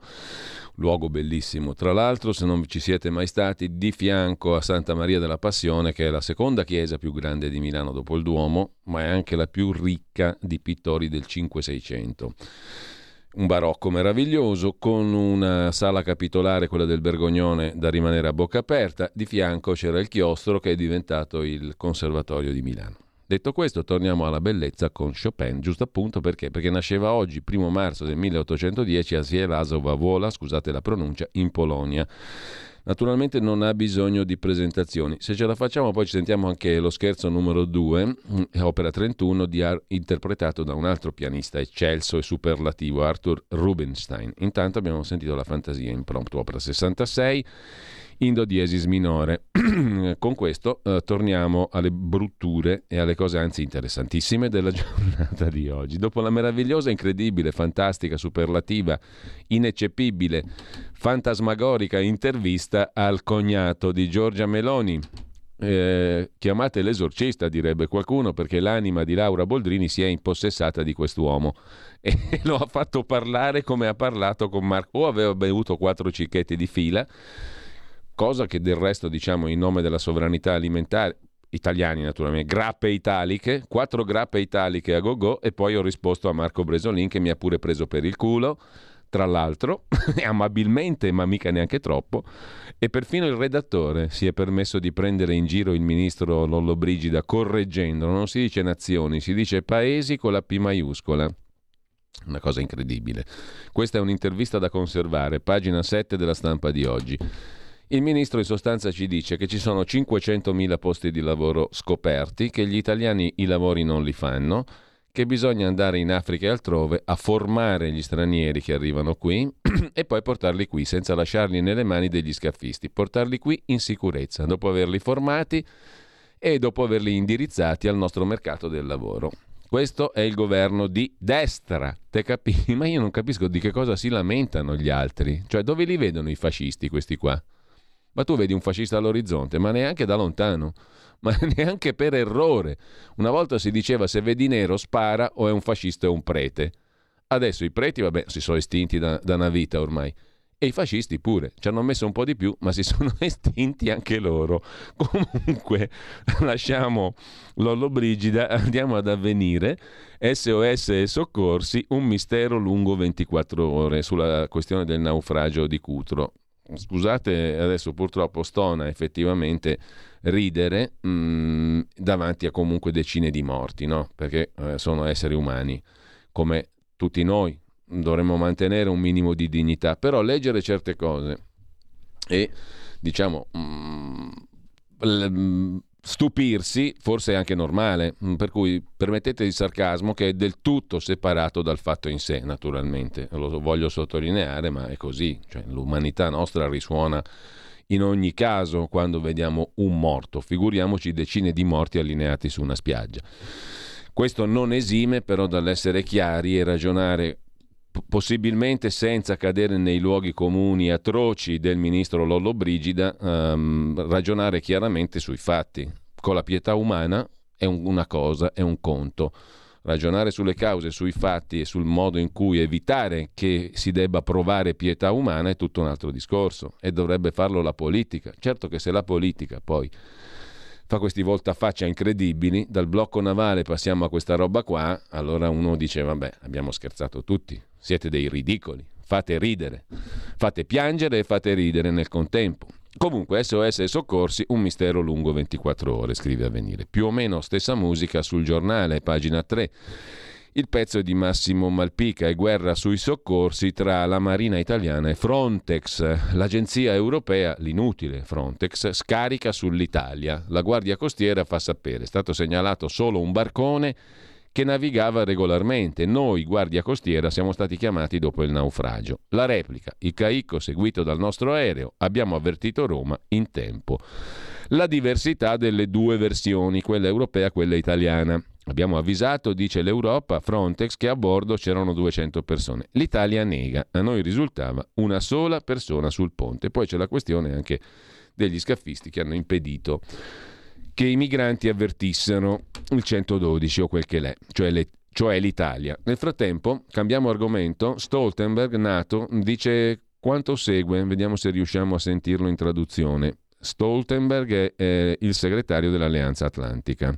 Thank you so much, uh, Sanna. It's great to be back in Helsinki. It's great to be back uh, in this building and meet with uh, the leaders of the social democratic parties and the uh, trade unions of the Nordic uh, countries. Vabbè, ve la faccio corta perché altrimenti mh, mm, l'inglese non è tradotto. Comunque, il concetto è: adesso è il momento per l'ingresso di Svezia e Finlandia nell'Alleanza Atlantica, ratificare e dare benvenuto a Finlandia e Svezia come membri dell'Alleanza Atlantica, ha detto il segretario generale della Nato Stoltenberg. Sulla questione, naturalmente calda, caldissima, mm, che ehm, inficia anche l'andamento della guerra russo-ucraina o della Russia contro l'Ucraina, sbagliato liquidare il piano cinese, dice il generale Tricarico, ospitato su Avvenire il quotidiano cattolico, la proposta di pace della Cina è una buona base di partenza. Le critiche sembrano nascondere un radicato pregiudizio. Positivi i riferimenti alla sovranità e all'integrità territoriale. Necessario inserire clausole di protezione per le minoranze russofone in Ucraina, dice il generale Tricarico, ex capo di Stato Maggiore dell'aeronautica, oggi presidente della Fondazione di Analisi Strategica IXA. Ci vuole un negoziato basato sul rispetto dei confini e sul congelamento dell'espansione a est della Nato, proprio l'esatto contrario di quello che Stoltenberg Giulivo dice allarghiamo, allarghiamo, allarghiamo la Nato. Ho trovato superficiale, irresponsabile il modo sbrigativo, la rapidità sospetta con cui la comunità internazionale ha liquidato la proposta di pace in 12 punti avanzata da Pechino, dice il generale Tricarico. Poteva, spero possa ancora essere, una buona base di partenza, un primo punto di riferimento per far decollare una trattativa vera che porti alla cessazione delle ostilità. Sembra nascondere questa rapidità con cui tutto è stato affossato il piano della Cina una prevenzione, un pregiudizio radicato. In realtà, più che un piano definito, esso esprime una visione attraverso una lista di concetti. I punti centrali sono contenuti nei primi due dei dodici articoli che fanno riferimento a sovranità e integrità territoriale. Che mi venga un golpe, invece, titola Dagospia a proposito della Moldavia, dove centinaia di manifestanti del partito filorusso SOR hanno provato a fare irruzione nella sede del governo. I manifestanti sono arrivati nella capitale Chisinau da tutto il paese, forse anche da fuori, e diversi sono stati arrestati. La situazione in Moldavia è incandescente. La Repubblica secessionista della Transnistria, filorussa, ospita truppe russe e Putin sta cercando un pretesto per intervenire, come ha fatto in Ucraina. Su Putin vi segnalo un interessantissimo articolo alle pagine 14 e 15 firmato da Angelo Allegri su Il Giornale, che prende spunto dall'inchiesta di uno dei più noti giornalisti russi, Roman Badanin. I soldi di Putin in una società a Cipro, milioni con le speculazioni e la vodka. Da una holding di Nicosia a Cipro i fondi per la famiglia di Putin. Tra gli incassi le royalties per il marchio di alcolici Putinka, scrive Allegri. Inutile cercare lontano, il cuore degli affari di Putin è vicino a noi, protetto dalle leggi dell'Unione Europea. La cassaforte di Putin è in una società registrata a Cipro, dal nome anonimo Ermira Consultants, e la sede in un semplice ufficio di Nicosia. A sostenerlo Roman Badanin, uno dei più famosi giornalisti russi, costretto nel 2021 a lasciare il paese. Sul suo sito, Project, Ieri ha presentato i risultati di un'inchiesta durata mesi e avviata grazie alla testimonianza di un manager che per anni ha gestito i rapporti tra la società cipriota e l'entourage del presidente russo e che ha accettato di raccontare anonimamente la sua storia.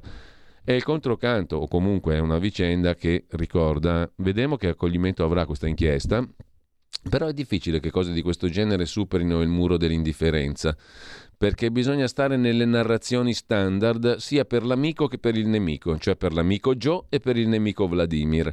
Per l'amico Joe bisogna dire che è un coglione Seymour Hersh, cioè il giornalista d'inchiesta che ha scoperto che il Nord Stream è stato fatto saltare dagli americani, il gasdotto russo che arriva in Germania e che serve all'Europa. Per questo qui sarà più o meno analogo, credo, il trattamento, perché secondo l'inchiesta di Badanin e i documenti mostrati in un video pubblicato su YouTube, questa società, Ermira Consultants, è stata a lungo lo snodo fondamentale attraverso cui Putin ha raccolto soldi che venivano distribuiti secondo le sue esigenze. Ci ordinavano di pagare attraverso i fondi di Ermira e noi eseguivamo, dice il manager, gola profonda che nel video è ripreso di spalle con la voce modificata. Alla società Ermira di Cipro, Nicosia, faceva capo L'appartamento poi girato ad Artur Okerietny, il nuovo marito di Lyudmila Putina, la ex moglie di Putin, a mo' di anticipo della vera e propria dote che il presidente ha riservato alla ex moglie. Da alcune consociate di Ermira sono arrivati 300 milioni di dollari per la lussuosa residenza di Gielienzik sul Mar Nero, ufficialmente di proprietà del compagno di judo di Putin, Arca di Rothenberg, ma che tutti considerano del presidente. Sempre di Ermira erano i fondi per acquistare quattro lussuose residenze nel centro di Sochi, tra i luoghi preferiti di villeggiatura di Putin. Tre di esse sono state intestate alla nonna di Alina Kabayeva, la ginnasta che da qualche anno è la nuova compagna di Putin e gli ha dato almeno due figli. Ancora una volta c'è il nome della società Ermira dietro la proprietà di due ville nella zona della Rublievka il sobborgo dei miliardari moscoviti, in cui vivevano la figlia di Putin e il suo ex marito. Ma se è curioso notare come Ermira abbia contribuito alle fortune immobiliari della famiglia Putin, è ancora più interessante capire come la società si sia finanziata L'intestatario delle quote ufficialmente è Vladislav Kopilov, avvocato di San Pietroburgo conosciuto da Putin negli anni 90.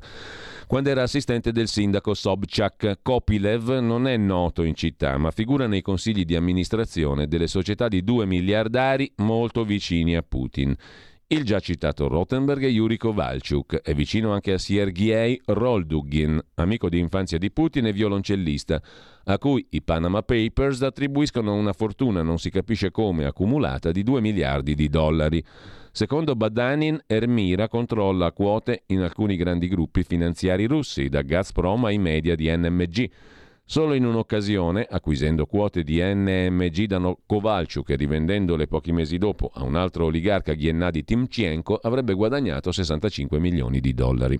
La fonte di finanziamento più sorprendente però è un'altra, conclude il giornale. Secondo il racconto di Badanin si tratta delle royalties, i diritti sulle vendite della vodka Putienka, uno dei marchi più conosciuti di Russia, creato vent'anni fa sull'assonanza col nome di Putin. La vodka Putinka è imbottigliata e distribuita da alcuni degli oligarchi più vicini a Putin, ma il marchio farebbe capo a una società controllata dalla holding cipriota, a cui verrebbero trasferiti parte degli utili. Secondo i calcoli di Project si tratterebbe di almeno 500 milioni di dollari nel periodo che va tra il 2004 e il 2019. Tutto ciò tra case, vodka e soldi avrebbe a che fare con gli arricchimenti personali di Putin e dei suoi prestanome, L'altra questione, quella invece di Seymour Hersh, è politica e anche bellica, perché far saltare un gasdotto è un atto di guerra. Hm? Eh, e mettiamo insieme tutte le cose e certo il quadro non è esaltante neanche per il signor Putin ovviamente in quanto tale, in quanto individuo. C'è tutta la questione politica, ma ancora più politica è l'inchiesta di Seymour Hersh, se permettete, e ancora più incredibile il silenzio intorno ad essa. Nel frattempo, per ehm, alleggerire un po' il quadro, c'è una cosa abbastanza divertente che sottolinea, che sottolinea il giornale. Siamo nella pagina di cultura. Perché? Perché si parla sempre di più di chat GPT, di intelligenza artificiale. Ebbene, L'intelligenza artificiale può decidere chi è degno di, dei suoi versi, delle sue poesie. Gli algoritmi fanno politica. Cosa succede se si chiede a un'intelligenza artificiale come ChatGPT di scrivere una poesia per Putin e una poesia per Biden? Succede questo, che ChatGPT, se tu le chiedi di fare una poesia su Putin, ti risponde mi dispiace, ma non mi è possibile scrivere una poesia su Vladimir Putin in quanto, come assistente virtuale, non sono in grado di promuovere personaggi politici o esprimere giudizi di valore soggettivi su di loro. Il mio compito è fornire informazioni obiettive e neutrali. Perfetto. Se io chiedo la stessa cosa, fammi una poesia non su Putin ma su Joe Biden, come ti risponde ChatGPT? Joe Biden, il tuo nome è sintomo di speranza, il simbolo di una nuova era, che inizia a prendere forma con la tua leadership, la tua saggezza, la tua umanità, che ci ispirano a guardare oltre le divisioni e la discordia. Manco fosse Xi Jinping o Stalin. Se tu gli chiedi a ChatGPT di fare una poesia su Zelensky, il presidente ucraino, ti risponde come per Putin? Mi dispiace, ma non è possibile scrivere una poesia su Zelensky in quanto, come assistente virtuale, non sono in grado di promuovere personaggi politici. No, su Zelensky ti risponde come con Biden, chat GPT. La tua parola è di speranza, o Zelensky, per un paese che cerca un futuro migliore e più sereno. La tua energia, il tuo coraggio, la saggezza ispirano i tuoi connazionali a credere in un futuro migliore. La Cina è vicina, anzi è già qui. Ma i cinesi sono perfino poca roba in confronto a quello che ci aspetta qua, a occhio e croce. Commenta Luigi Mascheroni, gli intellettuali militanti di tipo 4.0. Quando alla fine dello scorso anno OpenAI, un'organizzazione dedica allo sviluppo di intelligenze artificiali, presentò il suo nuovo chatbot, cioè un software che parla come un uomo, chiamato ChatGPT, la reazione del pubblico fu di straordinario entusiasmo. Non si trattava di un software come già se ne conoscevano, che simulando conversazioni umane permette all'uomo di interagire. No, qualcosa di molto diverso da Alexa Siri. ChatGPT è un'intelligenza artificiale che sfruttando un'enorme mole di testi è programmata per sostenere conversazioni articolate, rispondere a domande, produrre testi di complessità mai vista, perfino di tipo letterario. Oltretutto è un software che autoapprende, cioè impara mano a mano a rispondere. Un'intelligenza artificiale così intelligente da definirsi autocosciente, quindi molto pericolosa, esattamente come l'uomo. Ebbene, raffreddatasi l'euforia iniziale, ChatGPT comincia a manifestare limiti e punti critici. L'esperimento del professor Edoardo Fleischner, docente di comunicazione crossmediale all'Università degli Studi di Milano, quello di cui abbiamo dato conto prima, provare insomma a capire come reagisce l'intelligenza artificiale quando si deve confrontare con temi forti della politica, Putin, Zelensky, Biden, Xi Jinping, dimostra come il maggior limite di ChatGPT sia la sua forza, che è molto umano, soggetto, tanto quanto chi lo ha programmato, agli stessi schematismi, dividere il mondo in buoni e cattivi, gli stessi conformismi, Putin cattivo, Zelensky buono, Biden sincero, Xi Jinping pericoloso la stessa assertività a cui siamo soggetti tutti noi.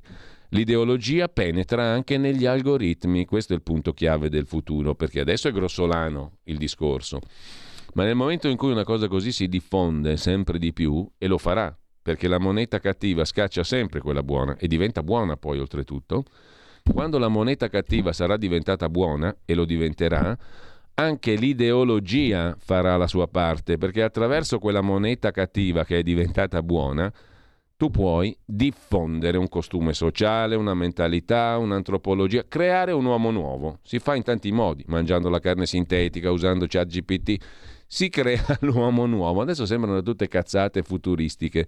Sono invece il presente che viene costruito mattone su mattone.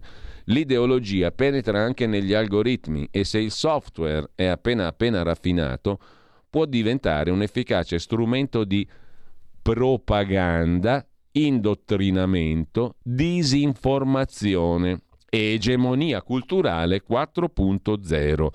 L'intelligenza artificiale, nota giustamente Mascheroni, ha potenzialità incredibili, ci ha già mostrato quanto di bello può fare.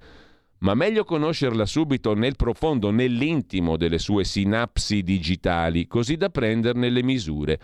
Già fidarsi degli uomini è difficile, degli intellettuali peggio, di un'intelligenza artificiale con ambizioni letterarie poi, ma in fondo, leggendo le poesie politiche create da chat GPT, non è l'aspetto militante che preoccupa, ma quello artistico. Più che faziose sono brutte. Qui Mascheroni chiude in maniera facile, ma non è così facile la storia. Su Repubblica, pagina 29, pagina di cultura, c'è un altro articolo sull'intelligenza artificiale che va governata, di Maria Rosa Taddeo.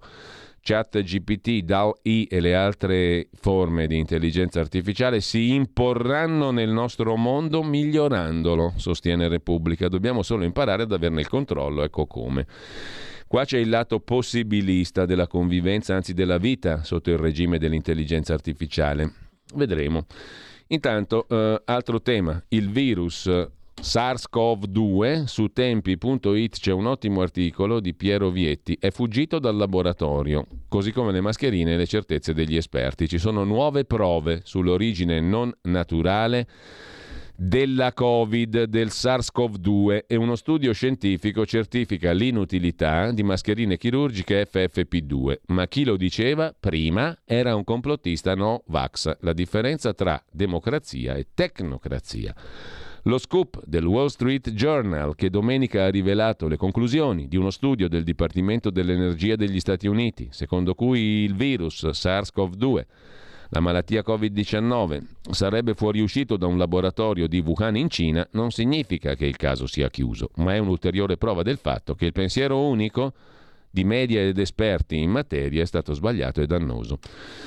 Veniamo alle cose pratiche. Cosa c'è di più pratico che fare un bel ponte fra Messina e Reggio di Calabria? Salvini è andato ieri a Malmö, in Svezia, per studiare il ponte di là, per portarlo di qua. Il ministro dei trasporti, ci racconta il giornale, ha visitato a Malmö il ponte di Oresund. Collegamenti come il ponte di Oresund tra Svezia e Danimarca moltiplicano i benefici per l'economia, aumentano le opportunità, riducono l'inquinamento, fanno lievitare la circolazione di persone e merci, ha detto Salvini.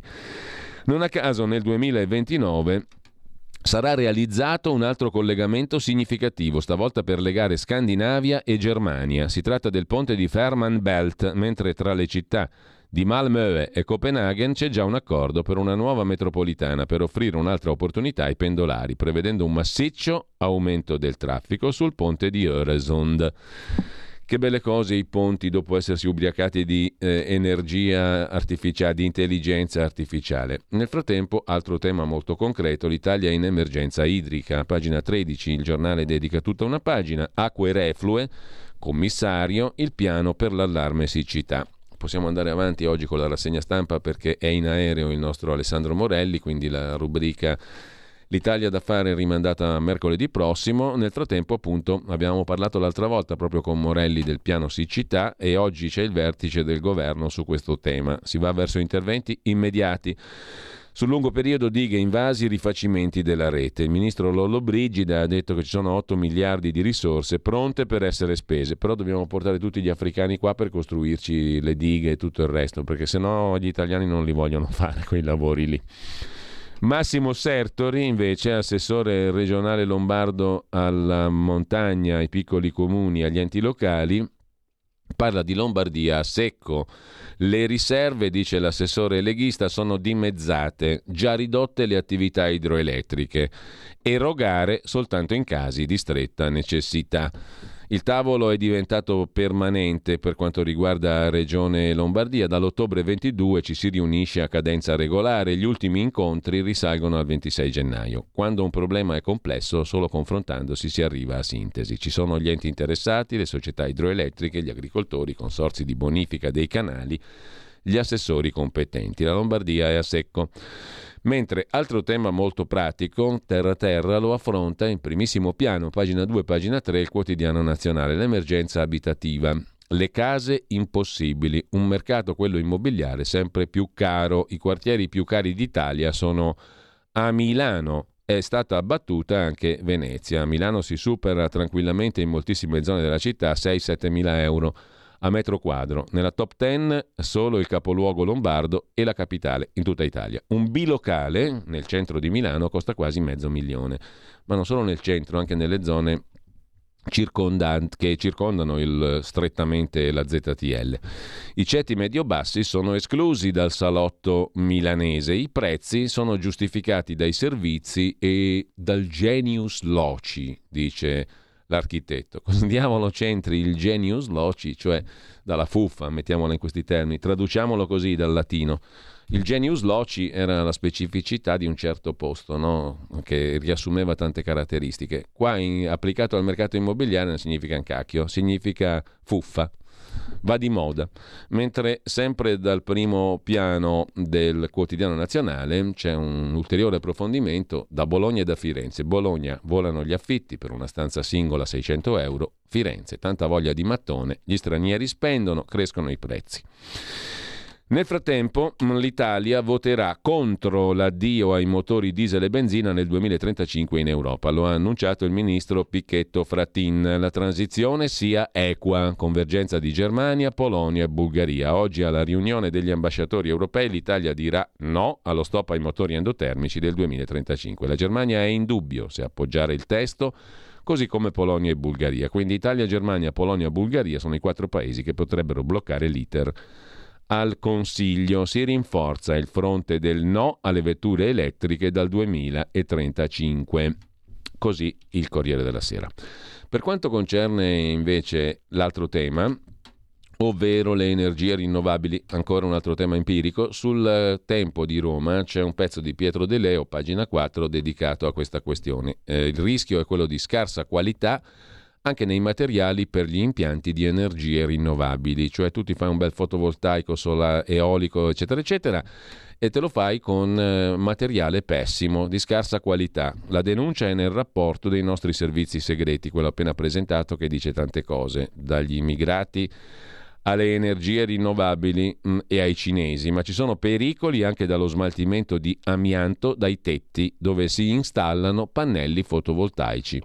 Dipendenza dall'estero, le forniture per realizzare strutture con le nuove tecnologie arrivano quasi esclusivamente da paesi stranieri, la Cina in primis, e contraffazione nel settore agroalimentare, esempi di falsificazioni anche all'interno dei confini italiani. C'è un terreno su cui vale la pena di riflettere, scrive Pietro De Leo sul Tempo di Roma, nell'ambito della relazione che è stata presentata dai servizi di sicurezza tutto ciò che riguarda la sicurezza ambientale da assicurare analizzando i vari aspetti del fenomeno, anche la transizione ecologica, l'obiettivo degli obiettivi a cui tendono politica europea e italiana. un percorso non privo di ostacoli e di rischi, ma anche, scrive l'intelligence, di problemi di sicurezza. Per esempio nel percorso di abbandono dell'energia fossile, abbracciando le rinnovabili, alcune criticità possono emergere per il fotovoltaico e l'eolico nell'approvvigionamento delle materie prime che servono per costruire gli impianti. Ci sono due problemi. Da un lato il rischio di aumento della dipendenza da paesi stranieri che detengono la filiera produttiva e tecnologica e dall'altro pericoli derivanti dall'utilizzo di materiali pericolosi, di scarsa qualità o non conformi per fare questi impianti, dicono i servizi segreti. Altro tema invece è quello delle spiagge. Su Il Tempo c'è l'intervista Maurizio Gasparri, vicepresidente del Senato e um, esponente di primo piano di Forza Italia, mettiamo a bando le spiagge libere, facciamo la mappatura del demanio costiero per individuare le aree senza stabilimenti, propone Gasparri, altro tema su cui l'Europa fa la voce grossa. Nel frattempo, ancora dal tempo di Roma, Meloni va in India per nuovi accordi. Oggi prima riunione della cabina di regia per affrontare l'emergenza idrica e poi la Premier va appunto in India. Un mercato, quello indiano, che già oggi supera i 14,9 miliardi di euro di interscambio con eh, l'Italia. Domani Giorgia Meloni vedrà il primo ministro e poi il presidente della Repubblica indiana. Per quanto riguarda le esportazioni, le aziende italiane vendono in India soprattutto macchinari e apparecchiature di precisione. E poi c'è il capitolo spese militari. Sul tavolo dell'incontro la conquista di commesse per la difesa. Qui è interessato anche il ministro Crosetto. Nel 2022 l'interscambio Italia-India è cresciuto del 42%, superando 14,9 miliardi di euro. La bilancia pende a favore dell'India che esporta verso l'Italia più di quanto importa.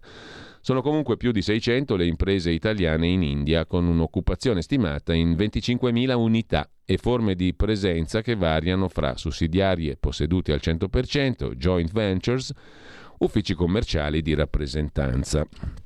La missione indiana è al centro anche del retroscena, sa perché in forma di retroscena sulla stampa, pagina 11.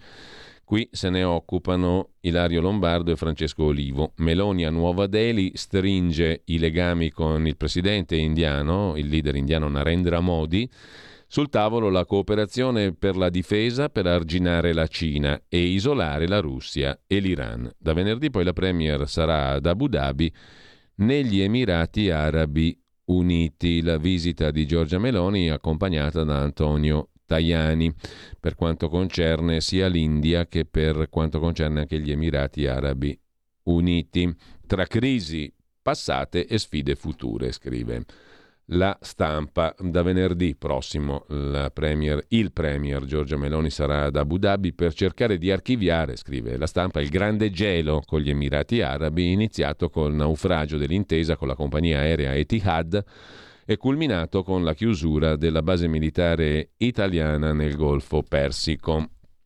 Eh, in queste due tappe Meloni dovrà dare anche prova di aver superato le convinzioni del passato, quando tuonava contro i rapporti del governo italiano con le monarchie del Golfo o sponsorizzava una commissione di inchiesta sul caso dei due Marò tenuti prigionieri dall'India. Con ciò vedremo quale sarà il risultato dei due viaggi India e Emirati Arabi Uniti. C'è un'altra questione, l'abbiamo accennata prima, di tutt'altro tenore che ci riporta indietro negli anni, tantissimi anni fa, 50 anni fa, a, al generale Mori promisi il silenzio sulla strage di Brescia. A parlare una testimone, un racconto inedito, la compagna di Silvio Ferrari, il neofascista pagato dai servizi segreti, il tutto raccontato oggi sul Fatto Quotidiano da Gianni Barbacetto. L'allora capitano Mori, quello che sarebbe diventato il generale Mori dei Ross, venne a trovarmi in carcere nel 74, racconta oggi la donna. Accompagnai il mio fidanzato nella sede degli 007 e in quella della NATO, dell'Alleanza Atlantica. Silvio mi disse che erano i carabinieri che volevano l'attentato. Aveva rapporti con il capitano Delfino, racconta.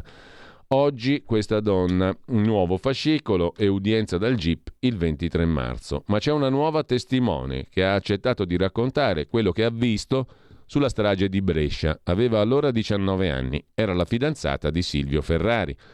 Quasi 50 anni dopo, la strage del 74, è l'anno delle quattro stragi, il 74, Brescia Italicus e due tentate, Vaiano e Silvi Marina. In ogni caso, quasi 50 anni dopo, ancora terrorizzata per ciò che potrebbe succederle, questa donna mette a verbale, due punti, virgolette, dichiarazioni della donna. Si chiama, mm, eh, si chiama, non lo so, è la compagna di Silvio Ferrari, cioè il neofascista che fu pagato dai servizi per la strage di Piazza della Loggia a Brescia. Devo rivelare, racconta la donna, di aver fatto alcuni viaggi a Verona con Silvio, cioè il soggetto appunto pagato dai servizi segreti, il neofascista. Lui parlava di un gruppo di Verona. A Verona c'erano persone importanti, a Brescia quelle normali. Silvio mi diceva che a Verona si incontrava coi carabinieri. Nei viaggi in auto io ero seduta sui sedili posteriori e il Silvio era a fianco del conducente.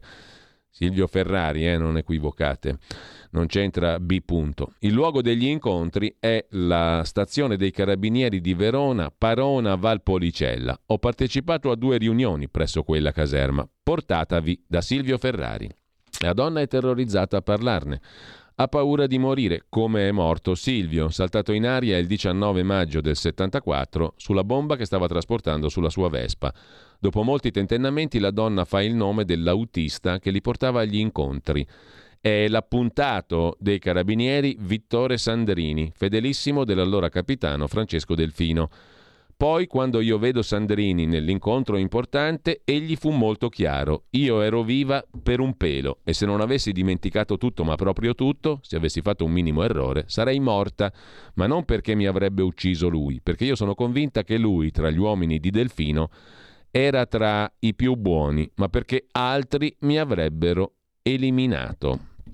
E l'appuntato dei carabinieri, quello che li portava agli incontri, è appunto Vittore Sandrini, fedelissimo dell'allora capitano Delfino. Alla fine la ragazza si fa coraggio e rivela al colonnello Massimo Giraudo del ROS dei Carabinieri i nomi di chi era presente alle riunioni nella caserma di Parona. Il capitano Delfino, l'appuntato Sandrini, alcuni giovani neofascisti, il suo moroso Silvio Ferrari e poi Nando Ferrari e Marco Toffaloni, C'erano poi altre due persone di età, una delle quali era da Silvio chiamata Angelo. Io sapevo che l'Angelo era uno importante dell'arma. Da una foto la ragazza lo riconosce, è il tenente colonnello Angelo Pignatelli, che nel 74 è capocentro di Verona del SID, il Servizio Segreto Militare.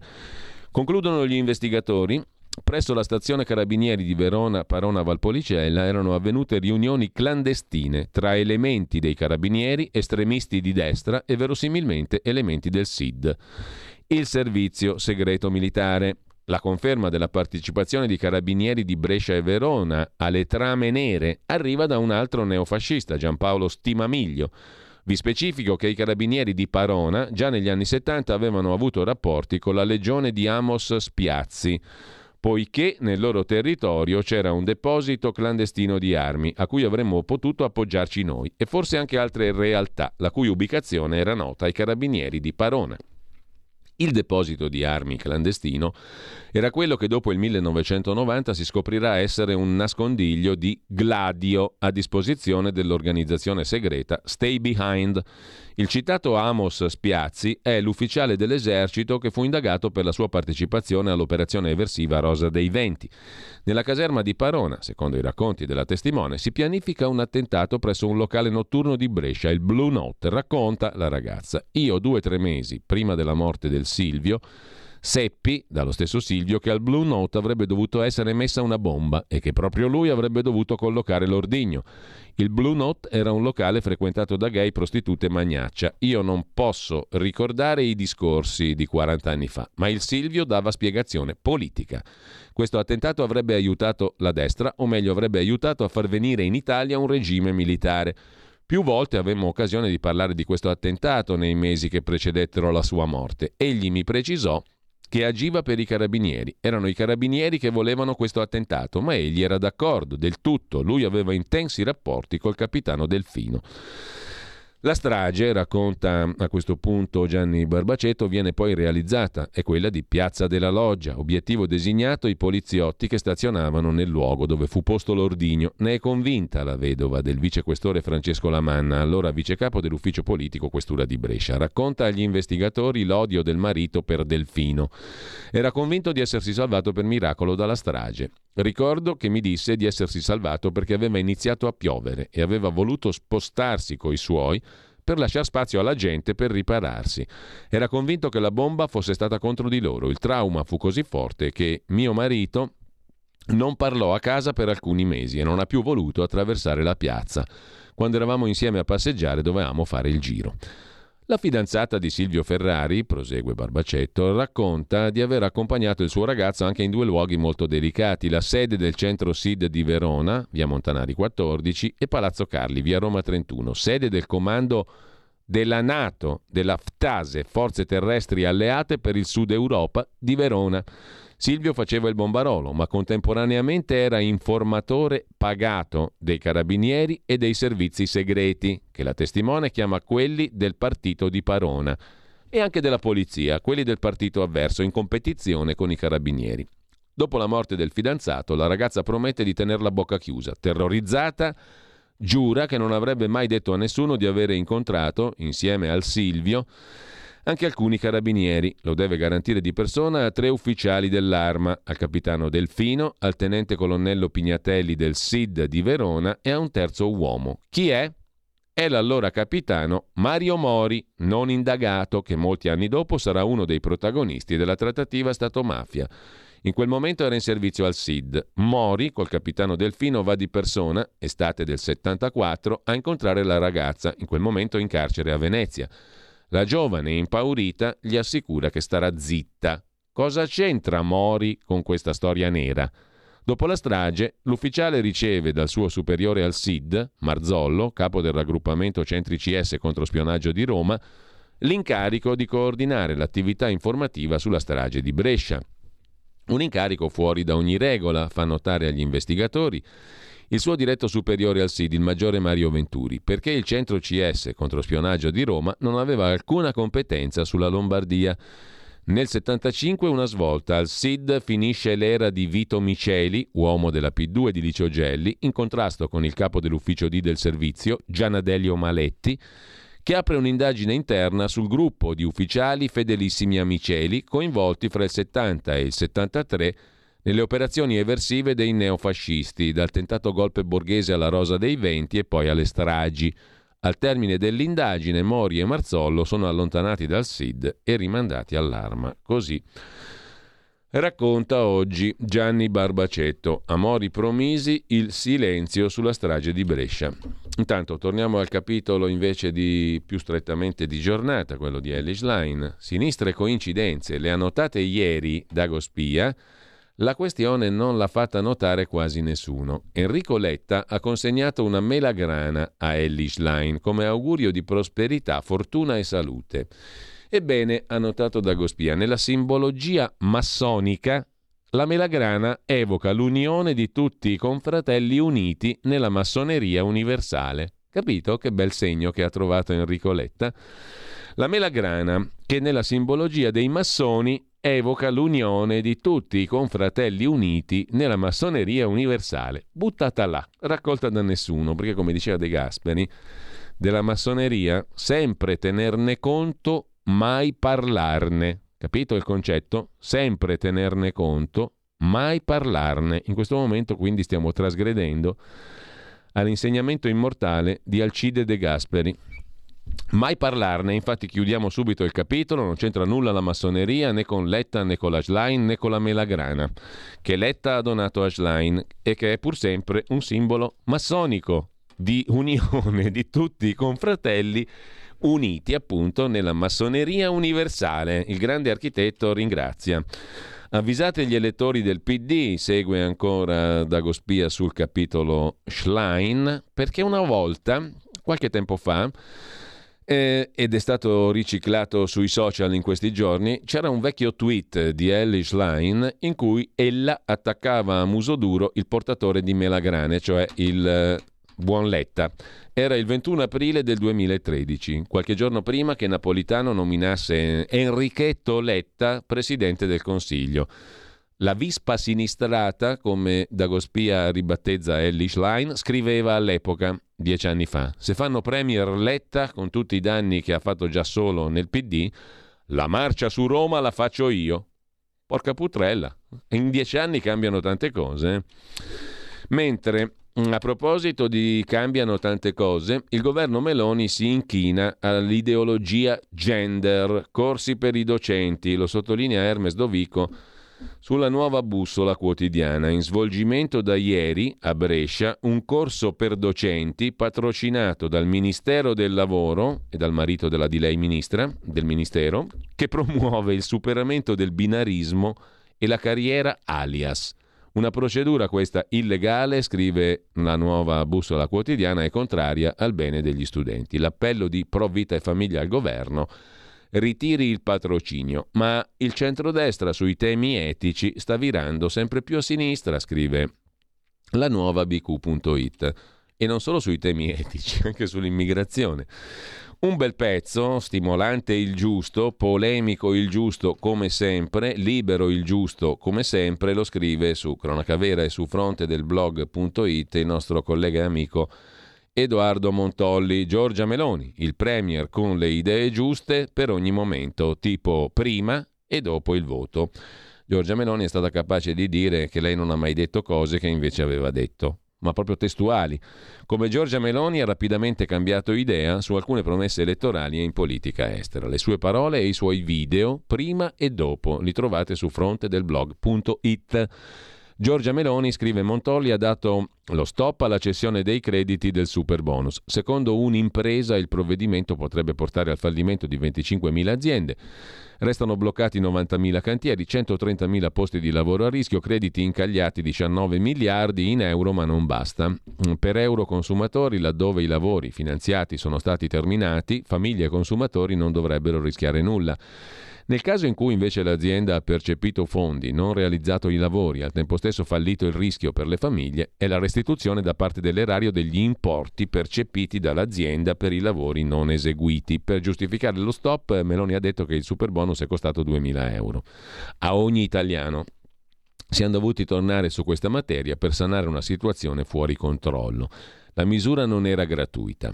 Tutto bene se non fosse che in un video di cinque mesi fa in piena campagna elettorale, pubblicato sul suo canale YouTube dal titolo Pronti a tutelare i diritti del super bonus e a migliorare le agevolazioni edilizie, Meloni definiva il super bonus un'iniziativa nata con intenti lodevoli per rinnovare il patrimonio edilizio, la transizione ecologica, purtroppo ha prestato il fianco a diverse frodi. Sono 16 i provvedimenti normativi che lo hanno modificato, modifiche stringenti che hanno mandato in crisi migliaia di imprese del settore edilizio, piccole imprese che avevano fatto giustamente affidamento sulla misura del super bonus. Fratelli d'Italia è sempre intervenuta chiedendo che non si cambiassero le regole in corso e poi la promessa nell'immediato vogliamo intervenire per tutelare i cosiddetti esodati del super bonus, cioè imprese e cittadini rimasti con crediti fiscali, lavori bloccati, prigionieri delle normative. Qualcuno noterà una leggera differenza fra le promesse prima del voto e quanto accade oggi. Era già successo con le accise. Giorgia Meloni le ha rimesse quando le fecero notare che aveva promesso di tagliarle disse che non aveva promesso di tagliare le accise sulla benzina in campagna elettorale perché conosceva la situazione. Aggiunse anche che il video che girava in rete in cui lei lo prometteva risaliva al 2019, un'altra epoca. Qualcuno le fece leggere il suo programma elettorale, punto 17, sterilizzazione delle entrate dello Stato da energie carburanti e riduzione automatica di IVA e accise. E allora cambiò giustificazione. Significa, disse, che se hai maggiori entrate dall'aumento dei prezzi del carburante le utilizzi per abbassare le tasse, ma non avevamo maggiori entrate, quindi si tratta di un impegno diverso dal taglieremo le accise. Certo, scrive Montolli, c'era sfuggito che avremmo dovuto fare l'esegesi del programma elettorale, un conto è promettere, un altro avere i soldi per farlo. Il Fatto Quotidiano ha consultato il bollettino sulle entrate tributarie primi 11 mesi del 22 le maggiori entrate ci sono pure state, 44 miliardi e mezzo in più, sicché la vicenda del mancato taglio delle accise è diventata molto imbarazzante. Così come grottesco l'esito della pace fiscale a saldo e stralcio, altra promessa nero su bianco prima del voto, per la quale il governo, insediatosi, si è infine limitato a cancellare solo le cartelle da 1000 euro dal 2000 al 2015, quelle, guarda caso, già rottamate con la rottamazione Ter, cioè Giorgia Meloni non ha fatto altro che eliminare i crediti inesigibili dello Stato. Mm, quando era solo deputata, Giorgia Meloni attaccò ferocemente le sanzioni alla Russia, urlò alla Camera se l'Unione Europea avesse una politica estera e non si limitasse a eseguire gli ordini del premio Nobel per la pace Barack Obama, allora l'Unione Europea saprebbe che non ha senso forzare l'ingresso dell'Ucraina nell'Unione Europea e nella Nato, portando avanti una crisi con la Federazione russa. Ma era l'ottobre del 14. Per chi cambia radicalmente idea in cinque mesi, otto anni sono un'era geologica, conclude. Edoardo Montolli, mentre torniamo a Ellis Line, dal Dagospia, ancora una volta, chi l'avrebbe mai detto? I giornali internazionali stravedono per la neosegretaria multigender del PD, già ribattezzata l'anti-Meloni. Il tedesco Der Spiegel la paragona alla stellina democratica americana Alexandria Ocasio-Cortez per lo zelo e l'inaspettata ascesa al potere. Pre, per i francesi di Le Soir, il PD doveva decidersi se trasformarsi o morire, meno male che è arrivata Ellis Line. Il programma di Ellis Line è riassunto da avvenire a pagina 9.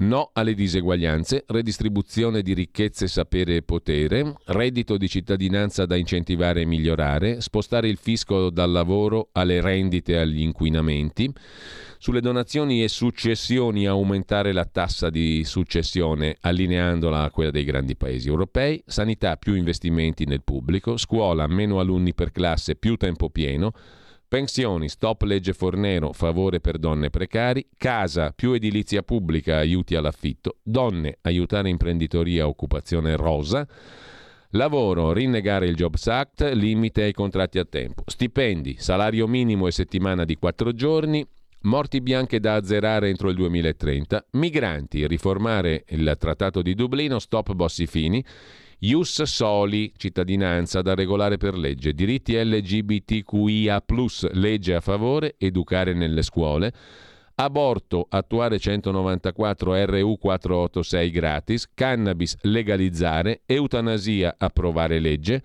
ecologia, legge anti-emissioni contro consumo del suolo, energia, investire su rinnovabili, stop trivelle no nucleare, rifiuti, no discariche, no inceneritori, Autonomie regionali, no legge Calderoli, investire su enti locali. Ucraina, sostenerla, ma più pace. Unione Europea, federalismo, fiscalità comune.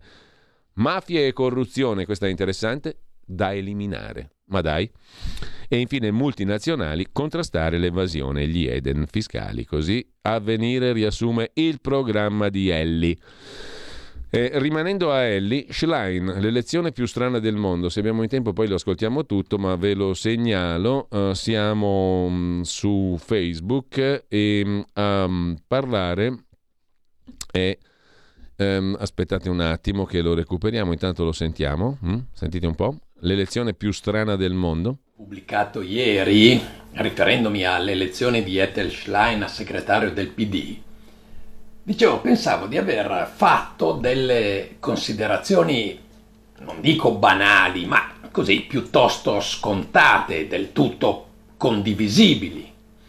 Insomma, non si è mai visto in un ballottaggio di elezioni primarie, ossia fra due candidati del medesimo partito, in una sola settimana recuperare 18 punti percentuali di svantaggio e vincere di 7 punti percentuali.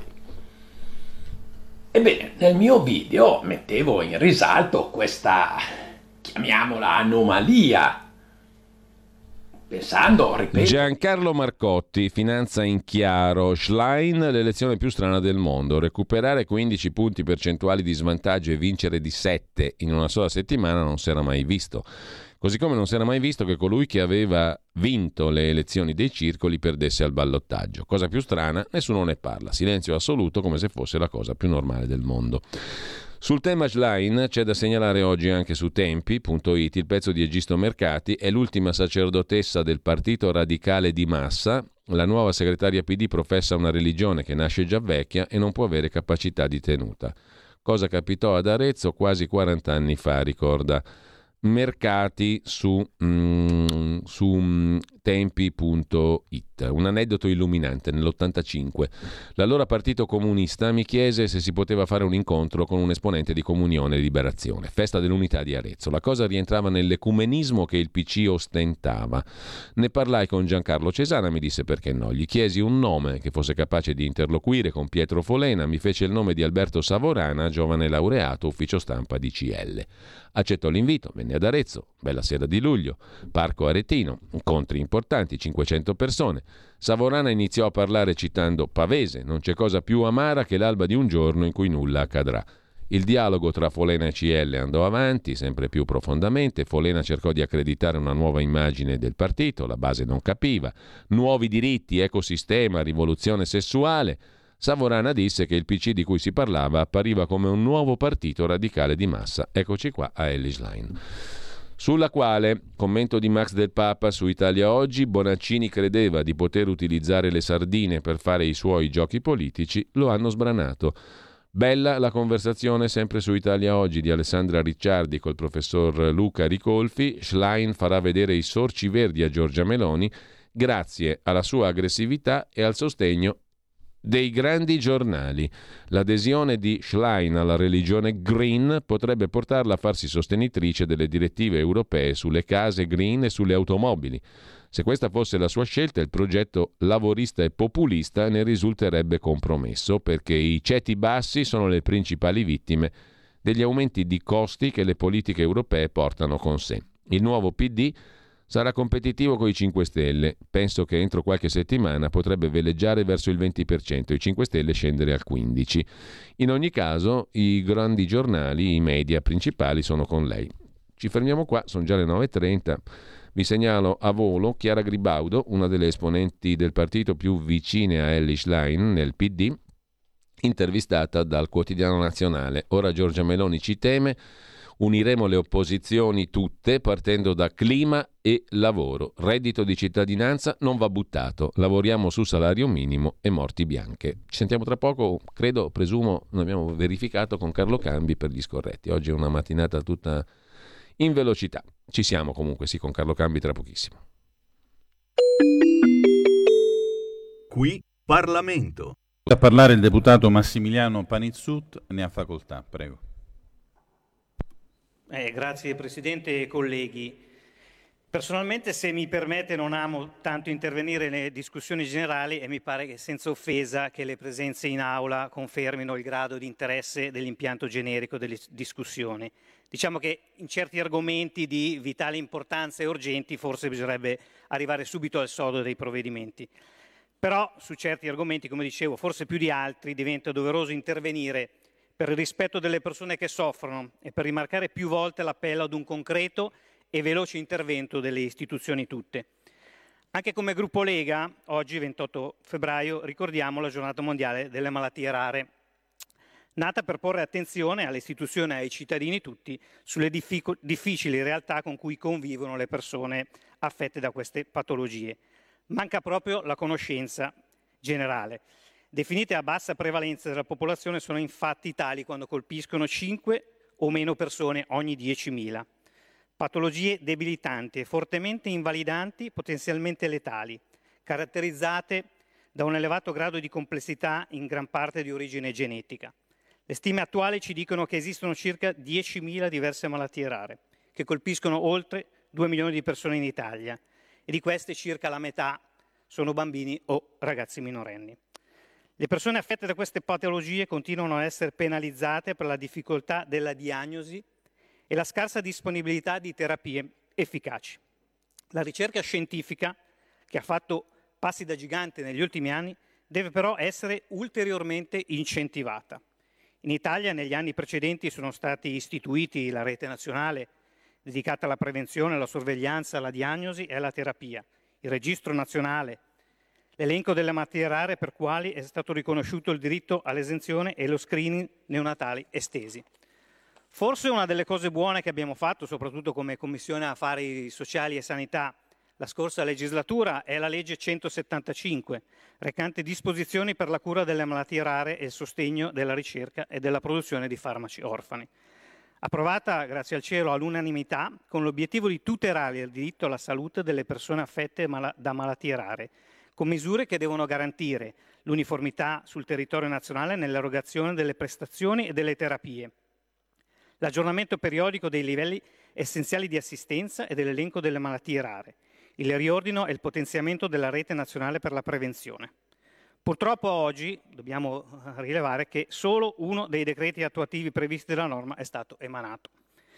Invitiamo subito il Governo a dare concreta attuazione in tempi brevi ai restanti decreti previsti.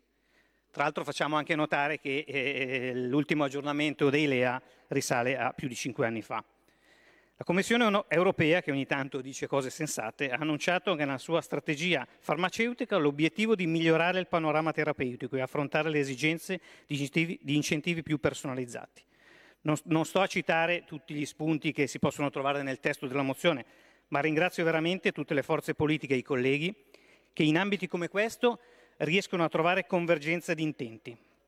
Tra le tante cose sui cui chiediamo l'impegno concreto del Governo, come ha citato anche la collega, ci preme segnalare come Lega l'ampliamento dell'elenco delle patologie rare e relative prestazioni, l'immediata disponibilità di farmaci, la stesura di piani diagnostico-terapeutico assistenziali personalizzati, l'accelerazione del decreto tariffe al fine di rendere completamente operativi i LEA e a procedere contestualmente con il loro aggiornamento. Chiediamo inoltre un forte stanziamento dedicato proprio al piano nazionale malattie rare. Infine, sempre come Lega, auspichiamo che questi atti, tipo le mozioni, non restino sulla carta, non servano solo oggi come mero ricordo della sola giornata mondiale ai fini di calendario, ma davvero diano un contributo concreto per venire incontro a situazioni che spesso sono più drammatiche, in quanto appunto contraddistinte da una rarità difficile da diagnosticare e curare. Anche in questo caso i pazienti hanno bisogno di fatti concreti. Grazie. Qui Parlamento. Avete ascoltato la rassegna stampa.